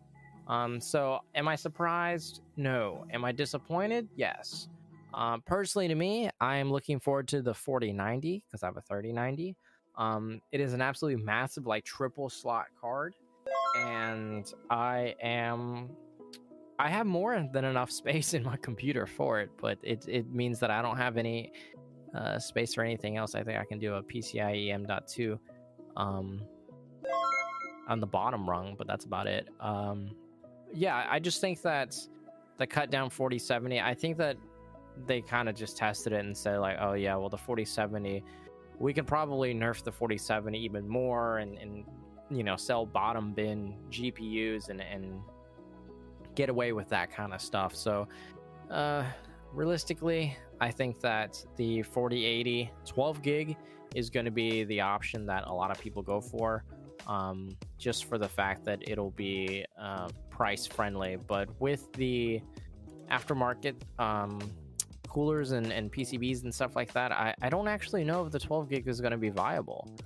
If you bought it strictly from Nvidia, yes, the 12 gig is perfectly fine. It's a decent upgrade. It works perfectly fine, and it's probably way better than the 3080 or whatever it may be. But looking into the aftermarket cooler, I mean, you could probably get a 12 gig 4080 for the same price as like a 16 gigabyte 4080. So I'm really not entirely sure what Nvidia was doing here when it came to pricing and stuff like that. I think it would have been more fair if it was just an 8 gig and then they charged like $4.99 for it, being able to really give AMD the run for their money. But I am just really confused. about the 12 gig, and I think that it's probably going to be the same as the was it the 2070 Ti or and the 2070 Ti Super, whatever it may be, where it's just marginal, and then the gigabyte count is just negligible at that point in time. So again, if the gigabyte difference is negligible, then I think that the 4080 12 gig is probably going to be the one that outsells the 4080 16 gig, which would again further divide the price between the viable card and then the next step up, which is the $1599 card. So you're paying, I don't know, I'm just going to come up with generic numbers, right? You're paying twice the amount of money for, let's say, 40% more performance. I mean, I think people are going to jump down Nvidia's throat for this one, specifically. So yeah, is it worth $300? That's yet to be seen. Personally, to me, I'm going to make the call here in the beginning. I don't think it's going to be worth $300, to be honest with you. Not at all. Nope, I don't either. You know, and this is the thing. Deli, you got a 3090, right? I do have a 3090, yep. Is any games really pushing that 3090 right now? No, I think. Have you even come close to? No, nothing is good. No, your 3090 sweating at any game that's come out right now. You might bottleneck your CPU before you bottleneck that 3090. I'm gonna be honest with you. I think I'll bottleneck the 3090 before I bottleneck my CPU. Oh, well, yeah, you got. I have a Threadripper, but yeah, you have a Threadripper, yeah. So yeah. That's different. I think I've seen it stress at Adobe Premiere. That's about it. Right. Yeah. Right. But yeah, for actual games, no. I think the 3090 is more than enough for the next 5-6. Years. Games, because look, even when it launched, when Cyberpunk came out, Cyberpunk was too much game for everything. Like it was also a non-optimized piece of garbage. But we're getting a lot of non-optimized pieces of garbage being released. So we need to overcompensate by giving more money to something that don't deserve to have more money to it, so we can play games. Hey, I'm not saying you need to do anything. I'm just saying if you're one of those guys that gotta have the best of the best. If you want, like, man, you know, forget just having 60 FPS. Forget just having 120 frames per second. Of course, you can hit 120 frames on 1000 series GPUs, depending on like how you have your settings set up and whatnot. If you're one of those people out here who I want native 4K, and I want ultra settings, I want everything turned on, and I want ray tracing on, and I want all that stuff, and I want to be over 60 FPS. And without ray tracing, I want to be over 120 frames per second doing native 4K. You're going to want to get like the best of the best. And even 3090 Ti, there are games where all that I just said, you can't do those things. So I understand the enthusiast mentality of, I gotta get that 4090. You know, like, I don't know if you did you do Clifton Super Chat? No, I didn't do it yet. Okay, so shout out to Clifton the Colored Milkman with the $5 Super Chat. He says, we on that 4090 day one. I'm looking at my 3090 like a redheaded stepchild right now, LOL. See, that's Clifton is the guy I'm just talking about right now. well, I know. Well, listen, this, as much as we give this like a L for this presentation and what they're doing, they know they're going to sell out the moment that they release this. Yep. They know it's going to be a line at Micro Center and at Best Buy and whatever board partners still decide to work with them. You know, shout out to EVGA for walking out the back door on their best GPU partner, by the way, who was exclusive to them, and who I also think is just playing games out here talking about they ain't going to anybody else. Oh, they gonna go. So they can't just walk away from that. Was 70% of their I see the tea leaves. The 70%. If you really weren't going to go choose another partner, then you would have laid off all of your overclocking engineers that you have, that you claimed you're not going to lay off, but you're going to keep them on and continue to keep paying them a salary while they're doing absolutely nothing right now. Yeah, freaking right. You're negotiating and you're using a position of we don't need to get back into this to try to get either Intel or AMD to offer you more money than they would have initially offered starting out. This is negotiations. They're going to end up with AMD or Intel at some point. And I would hope they would end up with Intel.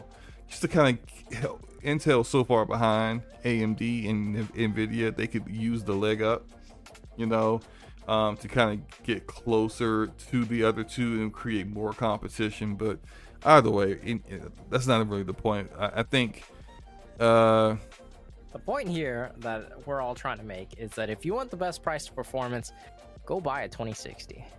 That is the best price to perform, actually price to performance. Because if you go buy a 3090, right, and if we look at what Nvidia is telling us, right, 2 to 4 times the performance, right, 3090 is only 20% more than on real world testing, by the way, real world benchmarks, not like theoretical benchmarks with DLSS and actual real world stuff. It's only about 20% better.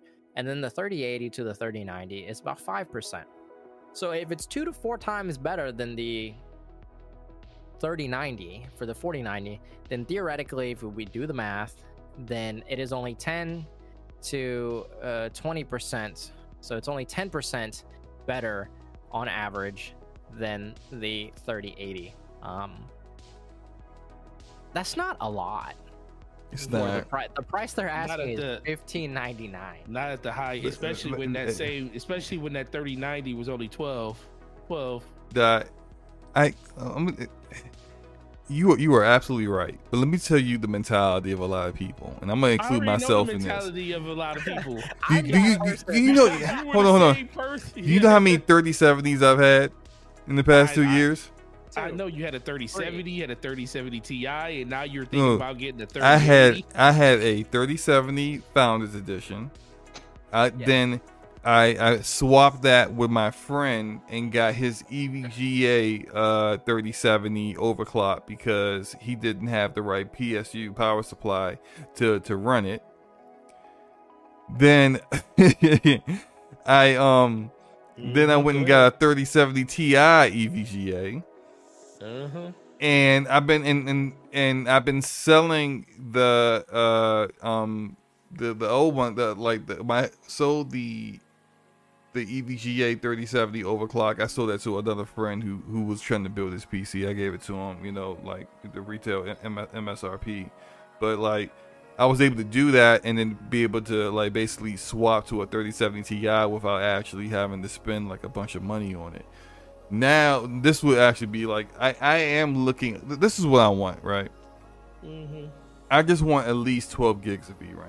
That's all I really want, because most games are running to max a game out with the VRAM. You're looking at 10 to 12 gigs of VRAM anyway. So if I can get 16, anywhere between 12 and 16, I'm good, and I'm happy. Right now at my Micro Center, I'm looking at a 3090 Ti. I mean, at 3090 EVGA 3090 for $959, 24 gigs. Hey man, that thing used to be $1,700. I bought mine. I drove 2.5 hours to my nearest Micro Center. $959 for a brand new 3090. Brand new in box. You know what I paid for my 3090 Forte? $1,799, baby. I bet $2,000 almost. You know how much? Guess what? You know how much I paid for my 3070, my 3070 Ti? $879. Because they got me. Because I needed to buy a new card. And that is almost the cost of that 3090. That 4070. I'm gonna call it the 4070. I ain't calling it a 4080. It's a 4070. Yeah. But look. I know people in this community, and I ain't gonna say no names. Y'all probably, some of y'all might know who I'm about to talk about, who actually switched out a $1,200 2080 Ti years ago for another 2080 Ti that was some custom overclocked monstrosity. Yeah, 7% better. Yeah, for 5 frames per second difference on average. And they knew it. They knew it. Look, I'm telling you, they know, NVIDIA knows there are people like this. And they know that when they launch in October 12th, when they launch that 4090, it's going to sell out. It's going to, and look, remember. DLSS 3, I know the technical reason why, you know, there's actual hardware in these cards that are allowing the DLSS 3 to be possible. Some people are calling it fake frames because they're injecting frames, like they're theoretically determining where what needs to be done in injecting frames into the games to create more frames for you.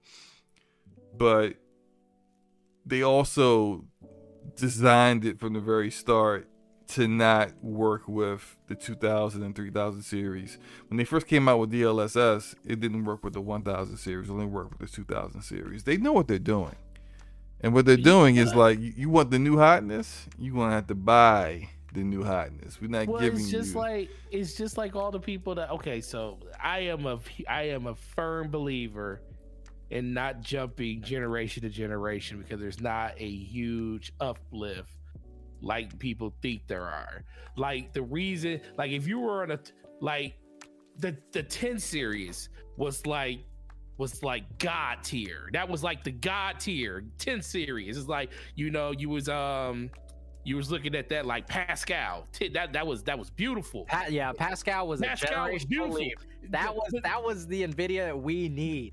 That was the NVIDIA we needed. That Pascal was like God tier, and then we got Turing, and everybody was like, "What is this? Oh, RTX. Oh, we ray tracing. Oh, it barely even does that." It was like the entry level to ray tracing with a slight uptick over 3080 to the fact that you can get a 1080 Ti that literally was outdoing most of the cards except for the very top of the highest tier when it came to that. You can get a 2080 Super, and a 1080 Ti was like 5% less than that for a quarter, like just about the same amount of money. So I was sitting there like, okay, whatever. So no reason to do that. But then it came out with the 30 series, and we're like, oh, that was a massive leap. We was like, yo, if you're on a 10 series, it's worth jumping to a 30. And if you're even if you're at the top end of at the 2080 Ti, you're seeing like a huge uplift just in the 3070 tier. You saw a huge uplift. So it was like one of those other generations where you're like, this is cool that NVIDIA is doing this. And they lowered prices to a point where people were like, this is crazy. I can't believe that these cards cost this much. And now look at NVIDIA. Look where they are now. I cannot do this series. I have to wait to the next 50, maybe, because that might be another generational leap. I just don't see enough. Well, look, let me explain something to you. Well, I guess this is the mindset of NVIDIA, which is, you know, Jensen, the CEO. Jensen came out. Or was it his AI partner that was on stage? I've heard something, people saying that it was his appearance in the presentation was all AI generated. Well, who knows? But Jensen recently said, I think this may have been earlier today or late yesterday, that in response to the criticism that NVIDIA has been getting about the pricing of the 4090 and 4080, he said Moore's Law is dead. And he said that this idea that, you know, every 2 years the pricing of certain chips will go down, and no, it ain't happening no more. Mm-hmm. And that, like, you continue to expect this stuff to be priced this way. I think Jensen is freaking out of his mind. I think Jensen is trying to convince us that is the case. You can't keep doing a 20% increase on costs on the cost of your products every 2 years and think that it's not going to bottom out on you eventually. People can't afford that. No matter how much people are out here saying, man, whatever, I got my money right. $2,000 for the GPU ain't nothing to me. Okay, yeah, but really what's happening in the real world is they skipped out on their rent that month.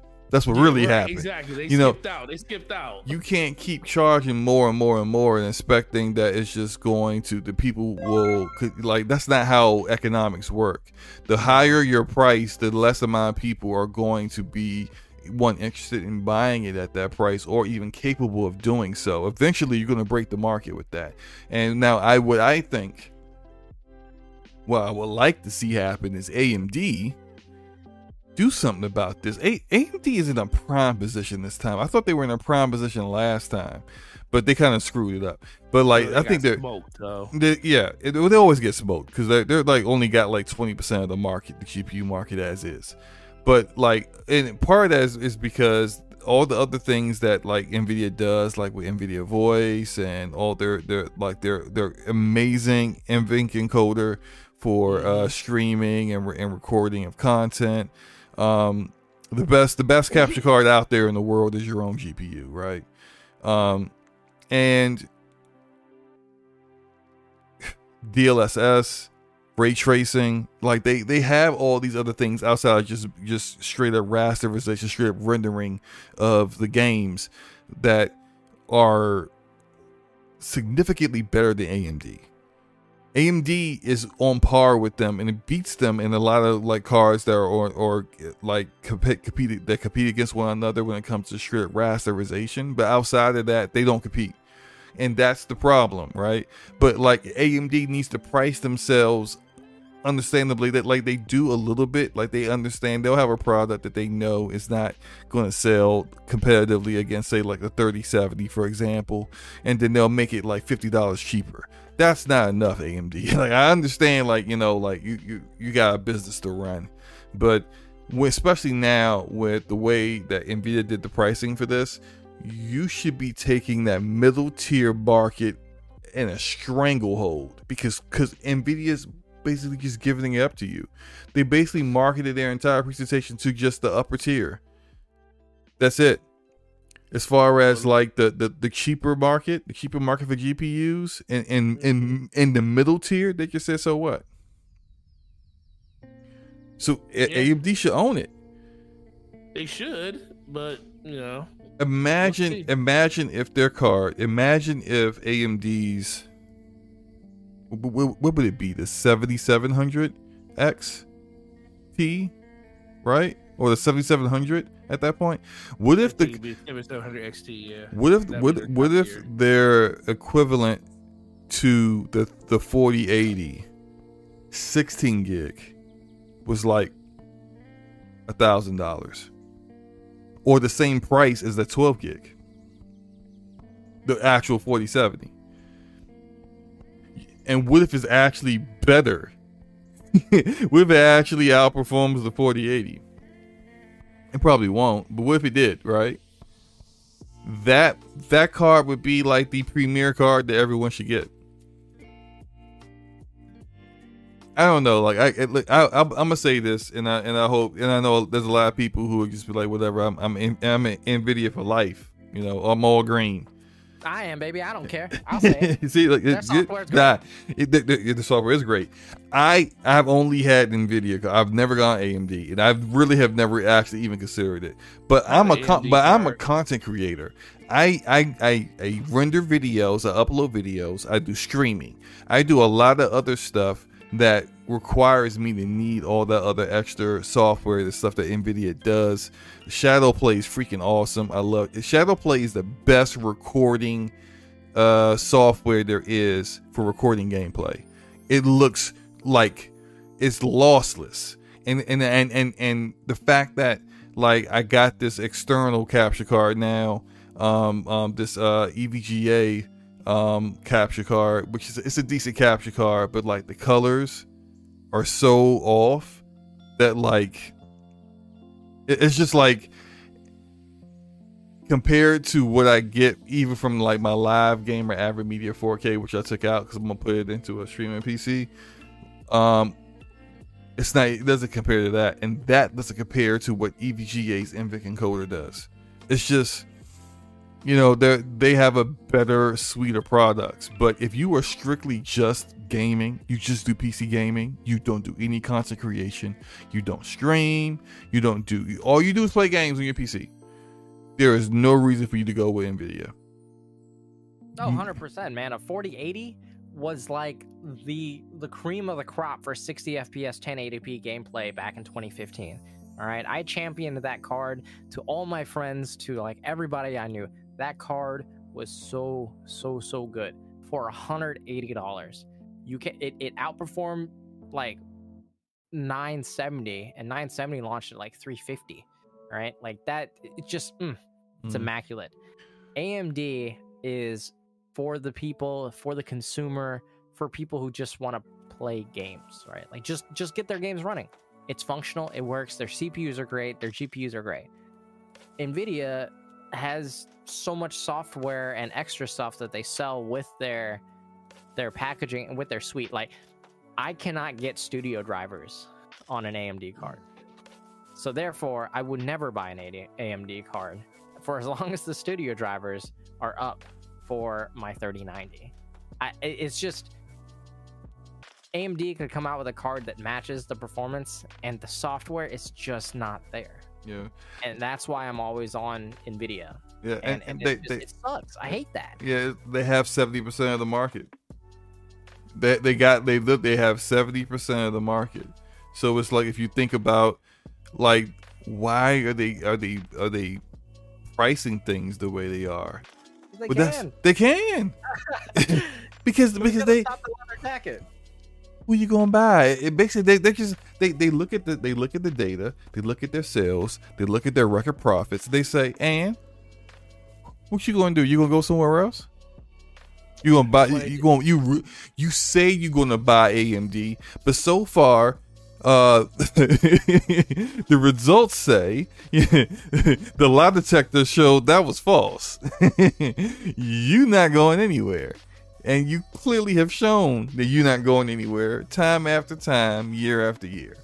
So until I would say until AMD actually competes in some of the other like areas that aren't strictly just rasterization and rendering of the games and the speed of that, until they start competing, and like they offer software. I'm not saying they don't offer software in those other areas. It's just that it's subpar compared to what Nvidia offers significantly.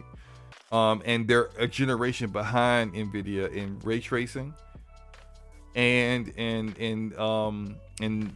super sampling. Yeah, it's super sampling. Products like DLSS. They're a generation behind. They're competing and trying to be better than the 3000 series at ray tracing, where the 4000 series is already blowing that out the water kind of stuff. It's just like you're behind significantly, right? So right. It is what it is, man. It's like I'm not getting the 4080. I at this point in time, I'm probably what I'm going to do, because I don't feel like it's really necessary to have DLSS 3 and like all that extra performance at the moment. I'm gonna wait to see what AMD drops, just so to see how the market adjusts, and then I'm probably going to grab me a 3090 Ti. And it's going to be so much cheaper at that point. Well, that's what I was thinking at this point. It's like I'm looking at these cards and I'm like, hey, I could still sell my 3070 Ti probably for like $500 at some point. And then 3090s. And it's, I'm glad they said they're going to still support the 30 series. They better. That's the card that everybody, listen, man, they're gonna sell more of those than these four. They're gonna sell out of the 40s initially, but the price and performance of these 30 series cards are gonna be so ridiculous. It's like, why not? So that's gonna probably be what I was gonna do. But shout out to Clifton the Colored Milkman. He said with the 499, he says, I camped out for a day and a half for my 3090 at Micro Center on release. I'm hoping I don't have to do that for a 4090. I don't think you will. You ain't gonna have to, because nope. Because Micro Center does the lottery. They do the raffle at the beginning of the day for anybody that's in line before the store opens. I think they start the lottery at an hour before open, and then the lottery closes 30 minutes before open, and they give you a text message to let you know if you won. And if you win, you just go up there, pick the card that you want, and then you get in line, and you don't have to do that whole camping out thing. Just make sure, it just really just depends on how many cards they have there, because I've been at some of the lotteries before where they had like 100 cards and pretty much everybody got one. But the reason you want to like win the lottery early so you can pick the card you want, and the card that you want hopefully isn't gone. And that's how Micro Center's been doing it ever since the pandemic and stuff. Yeah, like I don't think that's going to be necessary this time. The market is flooded with. Well, no, no, no. I don't know. No. What I'm saying is, I don't think you're going to need to do that. I don't think that people are going to be out there like that for a 4090. Well, day one, absolutely. I don't know, man. Day one, people will be out there because, like you said, the people that will be out there are the ones that you were just talking about, Slow Mo. Yeah, but Clifton, hold on. Clifton had to, no choice, camp out. He's gonna be out there. Did you just read it? He said, "I hope I don't have to do that for a 49." Yeah, yeah. Maybe I don't think he's gonna be there day one. Well, but I don't look. If you wake up at home, get up in the morning, drive out to a Micro Center, he's probably gonna still have a 4090 to get. Yeah, it depends on how many people are there before him. Yeah, of course, but I don't think there's gonna be the same amount of people out there. Desperate as they were 2 years ago, where the market was absolutely awful then, and now I don't think that's the case. It's better than it's been in years now. So it's you just have to be there and open. Just put it that way. Look, guys, there's a promotion right now going on. What's the promotion? In Richmond, Virginia. There's a 3090 Ti. Let's go for $1,099. At Best Buy, that is $900 off. Somebody stop me! I'm telling you, bro. What? Wait, hold on. Listen, these cars did drop like a rock. It's okay. Who makes it? Is it MSI? That sounds like an MSI card. MSI is the worst. It's a Founders Edition card. Oh. And it's a 3090 Ti for it. It normally the original price is $2,000. It's going for $1,000. Right now, that's pretty nice. You have no idea how many times Forte has had to talk me off the edge. To talk him off the edge. He's about to go buy a new car, bro. Because like every time Best Buy has a, I'm looking at it now. Oh my God, it says unavailable nearby for me. That must be the one. That's God, yeah. No, I see it right here. You have to select all stores, and it'll shoot you to the nearest store. It shot me to Richmond. Well, how do you see all stores? It should say select. Damn it, what is it? It's in my cart, so I don't. Oh wait, store pickup. I see it right here. Yeah, store pickup. See all pickup location. Yeah, it'll shoot you to the nearest one. See, they still got this 3080 Ti for $900 that I've been looking at. Oh man, they got one in Toledo for me. That's like hour and 15 minutes away. Who knows, man? It's only $1,000. And some change, you know. Yes. An extra $100. It's a Founders card too. Yeah. I love the Founders cards. God bless the Founders. They got 3080 Ti Founders cards. Mm. Okay, all right. The street from me got that. We got to check this up. We got to check this up before I spend some money. Let's get this last topic and get up out of here. Microsoft CEO Satya Nadella said, "I want all the smoke.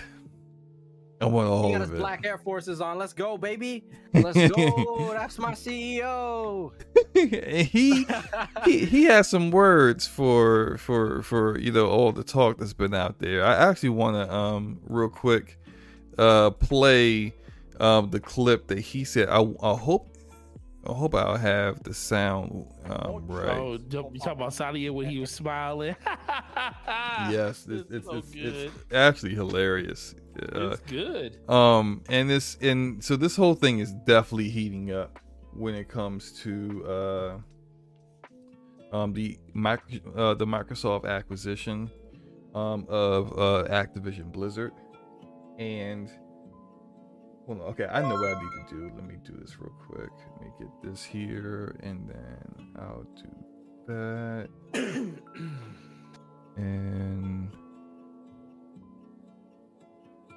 let me switch to the other screen right there. And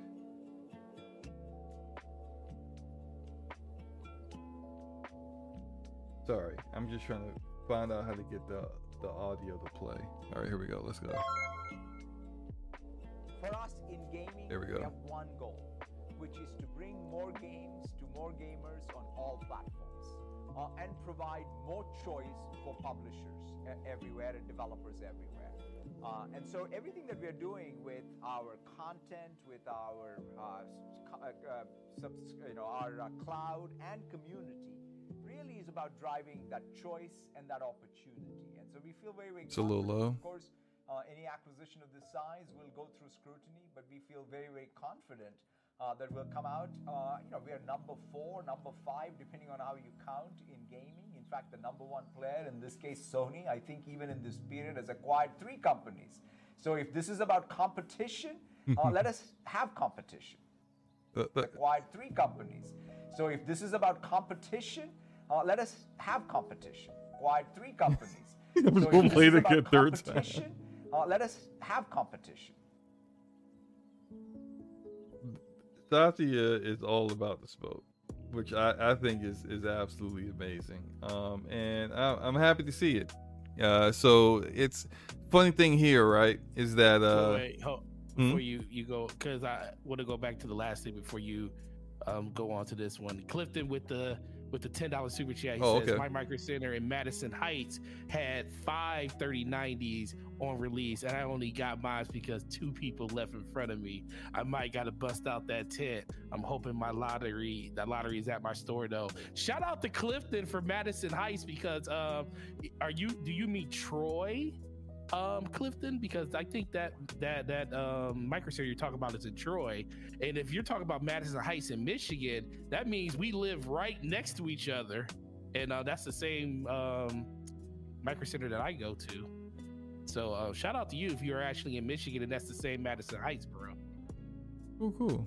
You know, small world, man. Small world. Listen, man. Michigan's a great place, man. You need to come here and move. The weather's great. I don't know about moving. You got that great weather right now here in Michigan, man. It was like I've 50, never like 60, it's heard like 60 degrees great weather today, bro. In Michigan in the same sentence. So I'm good. Look, man. You can come to Oakland Mall. You know, you can come. Can we get back on topic? You come to one of the greatest places and have a Micro Center. You're not selling me on Michigan. So we can let's talk about, you know, if we want to have competition, let's have competition. Let's talk about the topic that's on hand. Thank you, sir. I gotta play it again because you didn't completely derail the topic, Forte. Let's do this again. I want you to play it again because it was funny.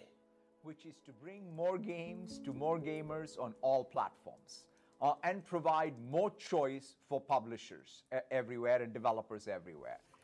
And so everything that we are doing with our content, with our cloud and community really is about driving that choice and that opportunity. And so we feel very, very confident. Of course, any acquisition of this size will go through scrutiny, but we feel very, very confident that we'll come out. We are number 4, number 5, depending on how you count in gaming. In fact, the number 1 player, in this case, Sony, I think even in this period has acquired 3 companies. So if this is about competition, let us have competition. So, yeah. So... the quote, what he said there at the end, where Sony has acquired 3 companies. So if this is about competition, let's have competition. Forte, what are your thoughts about that, man? Listen, man, that is not Phil Spencer up on this interview in that chair saying that. That is the head, the CEO, the creme de la creme of Microsoft, Satya Nadella, saying this, and it was beautiful because I love seeing this type of energy coming from executives when it comes to stuff that they truly believe in. And people really didn't believe that Microsoft believed as much into Xbox as they actually do now. I think Phil went in there and told him, Satya was like, "What are we doing here, Phil? What are we doing?" And then Phil sold that man an idea, a promise. And Satya was like, I like that promise. Let's make it work. And once they saw back in when did Sadia become part of the CEO? Was it like 2018? No, was it 2017 or 2016? Oh, no, it was somewhere before then. Oh, yeah, you're right. It was before then because Bomber been gone. That's right. Yeah, it's been a long time. It's been about 2014, I think. Yeah, so you got to think 2015 was the beginning where they started the whole Play Anywhere initiative, put your games on PC and all the other stuff. And I think once they test that out, then that's when Game Pass, like a year and a half, 2 years later, became a thing. So this was something that I think they definitely wanted to see how it would work. And now that they're seeing the fruits of the labor from that, Saudi is like 100% in. I mean, who would you rather have? You literally got the war chest behind you when it comes to Microsoft. So is this a big deal? Like, is a lot of people celebrating something that really is not a huge deal? Absolutely. But it is kind of a big deal when it comes from a person that's not even like homegrown Xbox. Like, it's the person that's above all that literally okays all of these checks outside of the CFO of the company. So with him being 100% behind it and talking about, if you want competition, let's have competition. That's not a gaming exec saying that. That's the top of the pyramid. So it was really interesting hearing them say that. I love it because this whole back and forth between Sony and Microsoft, especially with everything going on with these regulations and stuff. And I think this is Microsoft speaking from a point of strength and cockiness. It's like, y'all didn't think that we was really going to be in it for this. Y'all didn't really think that we were really going to innovate and stuff like that. Well, innovating for Microsoft is putting our money on the table. And some people think that's not really them doing anything special. But let's be for real. They're competing in the way that they feel like they need to compete. Phil Spencer said it in his interview that, Sony whooped the crap out of us last generation. So we had to figure out a way to compete. And that's what they're doing now. And guess what? They're competing in the way that they only know how, and that's to spend money in order to get the things that they want. And that's what everybody wanted. They wanted companies to be able to do stuff like this. And I love seeing and hearing the execs spew all this crazy stuff out there, because guess what? It's entertaining, it's fun, and it's good to see that these people are people just like everybody else, and they don't have sticks up their butt when it comes to people asking them generic questions and stuff about what do you think about this and what do you have to say to respond to what these people are saying about what you're doing. And it's refreshing, and I'm that's the one part of 2022 that I'm loving the most. Dai, what are your thoughts on this? Hey man, he's new goofing. He's stepping down, man. I mean, he's putting his foot down. I respect it. I admire it. Actually, it is admirable. It is probably the best thing a CEO has said all year. Okay. Anyways, jokes. Yeah. As for the shilling aside, I think that I love how you said the shilling aside. Shout out to you. Yeah, the shilling aside. I respect it. Again, I admire it. I mean, it's just something along the lines of like he speaks with confidence. He speaks with conviction when he says that he wants the best for his company. Obviously, he's a businessman, and he runs a business, not a soup kitchen. So right. It is one of those things where he definitely is. What's it called? He definitely is doing his best for his own interest and for the company's interest. And to be honest with you, being full force behind Xbox at the moment right now, I mean, I think that's a smart decision to be at, especially since a lot of the moves that and productivity wise that they're trying to create going forward into like 2022, 2023. I think that it's very important that Xbox is not only a branch of not only just a branch of Microsoft, but also has the lifeblood of Microsoft. Not only in its corner, but also in its obviously in its business practice as well too. So yeah, everybody wanted to poke the bear. The bear's here. The bear right, definitely... the bear definitely woke up. Shout out to Dirt Griggity with a $5 super chat. Of course, you're gonna enjoy this one. People wanted Xbox to compete. Be careful what you ask for. LOL. I love it. I got a copy of Splatoon 3 free with a purchase of a bag of peanut M&Ms. Hey, listen! I want to see you in that next Splatfest if that's true. Yeah. Shout out to Dirt. That's a little inside joke. We were on the Attic show with the Iron Lords. Yesterday? No, Tuesday. Oh yeah, Tuesday.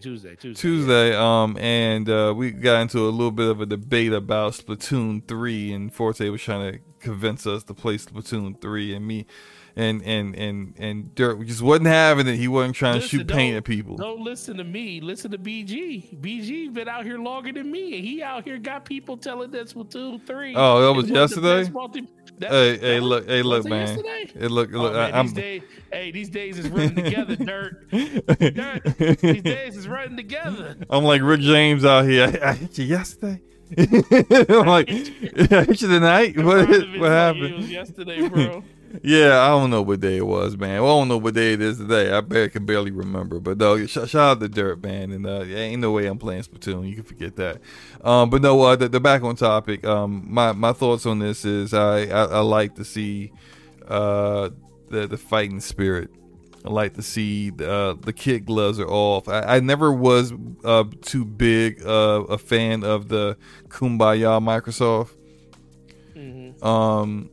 I wasn't a fan of we just want everyone to just play games and like we love crossplay and we just want everyone to we just love gaming. And we wouldn't take games away from your platform. Shut up. Yeah, you would. You absolutely would. Because when it came down to it with Bethesda, what did you say? These games will exist everywhere Game Pass is. And just so happen, Game Pass ain't on your comparative stuff. So it's not on your comparative stuff. So you're not putting games for everywhere for everyone to enjoy. Yeah, they're for everyone to enjoy as long as they pay their way into your ecosystem, which is about money. And this back and forth with Sony about this acquisition, talking to all these committees. And speaking on these interviews is speaking about competition. Yeah. Talk on how Sony does business. Talk about where you are. You said we only 4th and 5th out here. You're really scared about it. You're really scared that of us at 4th and 5th place. You went first. Come on, like I like that kind of talk. Keep speaking that, especially when your competition is saying it all. Saying this is awful for gamers. This is terrible for gamers. Okay, you want to talk that talk? We'll talk that talk too. And I love to see it. It keeps things spicy. Keep things, and then I like the realness of it, honestly, because you could tell when he said it with a smile, he meant it. You keep saying that all this is about competition, and the CMA says it's about competition. All right, well then compete. Because you can survive without Call of Duty. Look at Nintendo. Look at Steam. Look at all the other platforms that are profitable, successful, and don't have a single COD game on their platform. You can survive without it. You just don't want to compete. And if you don't want to compete, that's fine. But you ain't gonna tell don't think that it's gonna be sweet out here. You can just say whatever you want. True. And then kind of have like this demeanor of yourself where like, oh, we're just poor Sony. You ain't poor anything. You're the number one market leader in the console market. You generate more revenue than anyone else in gaming. You're good. Maybe Tencent might overall with their mobile stuff might be slightly more than them, but like you're fine. You're good. This won't hurt you. So I find it funny. Clifton says with the $2 super chat, "Are you a squid or a kid, Slow Mo?" What? He's a squid. What is that? It's a squid. A squid. You either a squid or a kid in Splatoon. So squid. Why am I a squid? Very slippery. So where are the kids? Not squids. Not squids. Okay, gotta give some more information. You know what? It's fine. I don't care. I don't care. I don't care. No, you want to know. Some kids, some characters look like kids, boy or girl, and they're different colors, like different color hairstyles and different attitudes. And then you got characters that look like squids, and you're a squid. So why do I have to be a squid? Because I'm slippery? Is that like that? That's your explanation? Well, I mean, I don't know. You didn't pick anything, so I gave you a squid. Yeah, I prefer the squids myself. Yeah, I do too. Actually, the squids are very because they have a they don't have, since they don't have hair, they kind of have a smaller profile. I'm gonna tell you what I prefer. I'm gonna tell you what I prefer, right? Not to talk about Splatoon 2 and 3. No, I prefer guns. They have assassinations. Guns. They're called guns. They have paint guns. No, real guns with real bullets. Paint the world. You know, the only paint I want to see on the ground is red blood of my enemies. That's the paint I want to see all over the floor. Can I roll up behind a kid as a squid and just snap his neck? Can I assassinate him? You can roll up behind a kid as a squid and get behind him and pump him full of paint. Whoa, hey! This is a family pro. What are you talking about? Hey, listen. I'm not anymore. What? Yeah, I just want to say that Damage Per Second podcast does not agree with the words that Gaming Forte just said. Anyone who has a problem with him coming up behind kids and doing whatever he said he was going to do, you can direct all of your concerns to him. The podcast itself has nothing to do with it. Dorian Gray said, dude, you play Fortnite. It's not that big of a league. Yes, it is. Fortnite has real guns, okay? That's one, all right? Fortnite's also cool, Dorian. That's two. And can you do a TikTok dance in Splatoon? I don't think you can, huh? Can you put up the Wu-Tang sign and sing Cream, huh? Can you do that? No, you can't. I don't want to hear it. Clifton was like, ladies and gentlemen, we got him. Yeah, they definitely, the FBI definitely will be knocking on your door tomorrow. All right, let's get up out of here, man. We had an absolute great show. I would say ran through all these topics as quickly as we could. I had a lot of topics tonight, but I appreciate you guys hanging in with me. Before we get up out of here, I just want to shout out our channel members, the 10%ers. Definitely want to do that before we go. Forte, please pull up your list while you're... Oh, yeah, I will pull up my list and shout out to Dorian Gray saying you can actually do the Dougie in Splatoon. Teach me how to Doug. I can do that in Fortnite as well. So, it probably looks better in Splatoon, though. No, it definitely looks better in Fortnite. you know, you ain't seen it. Yeah, I don't need to see it. Unless you have secretly played Splatoon. Well, I'm pretty sure that Dougie runs at 20 frames per second because it's on a Switch. So anyway, channel members. We got our channel members here. Before I say their names, shouting you guys out. We appreciate your support. We appreciate you guys supporting us in this way. And just thank you guys for being the awesome individuals that you are. We have Dragonheart Yobi. We have Arch War Angel, Brap Enrique, Hargi Shanid, Texas, Ham Solo, Truth Serum, Big Mike, Smokes 901, Erodimus, Ramon Terrell, Homie One Kenobi, Bunty, Sir Taz, Gaming Forte, Corey Hale, Stardust Acero, and that guy Smitty. And Forte, your list. I don't have a list of people because all my people are your people. All the same exact names? No, not really. I think it's a couple of different ones. Can you just say the list, man? You have been extra all night long. Shout out to the homie Ham Solo Gaming. Shout out to Texas. Shout out to I'm a Rich Swag Lord.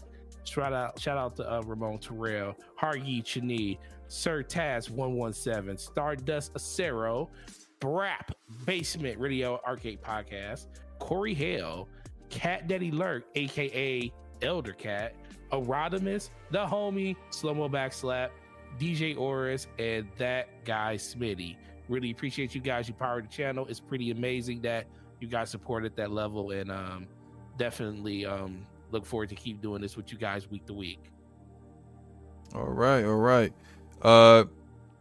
Deli, thank you for coming through once again, sir. We always enjoy having your presence here and all the knowledge that you espouse upon us. Let everyone know where they can find you and what you got going on.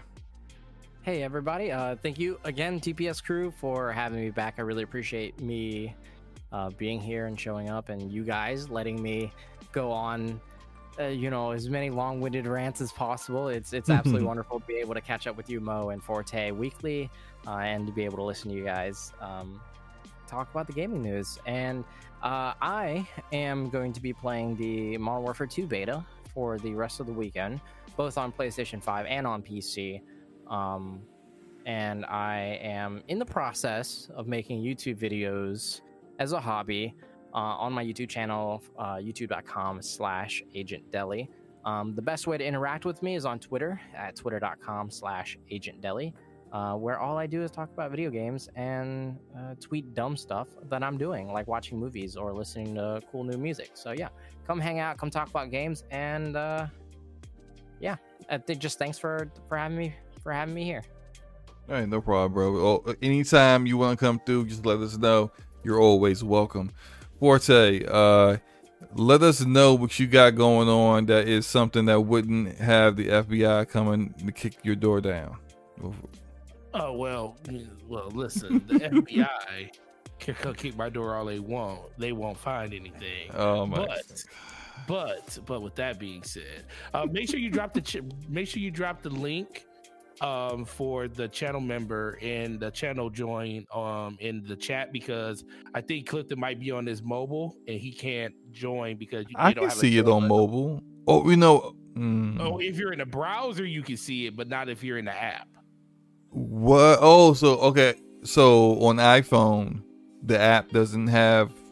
Well, that's why. Yeah, the app doesn't have the join button. You know what? It's probably an Apple thing with the store. They don't want to. They don't. It's revenue they're not getting, so they don't want to give the option. Yeah. It's freaking Apple, man.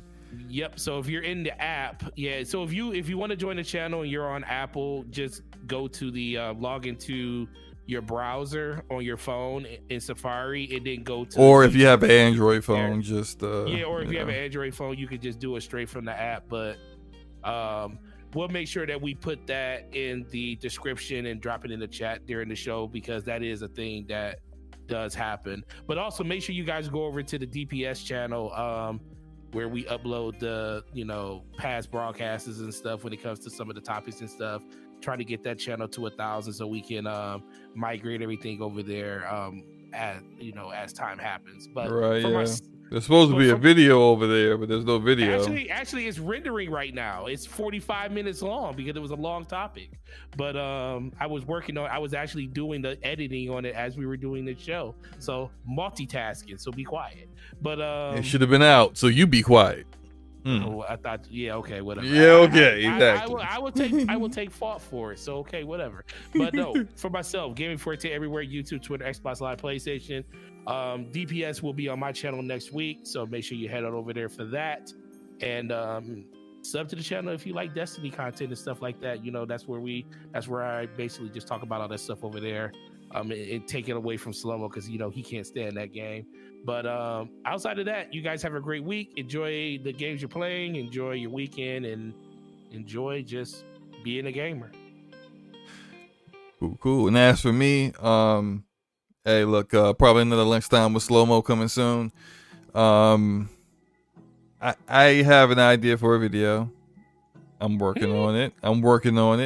This video is going to be a little bit different. It's a little bit change of pace, a little bit of a thought piece about skill-based matchmaking in video games and the various arguments for and against it.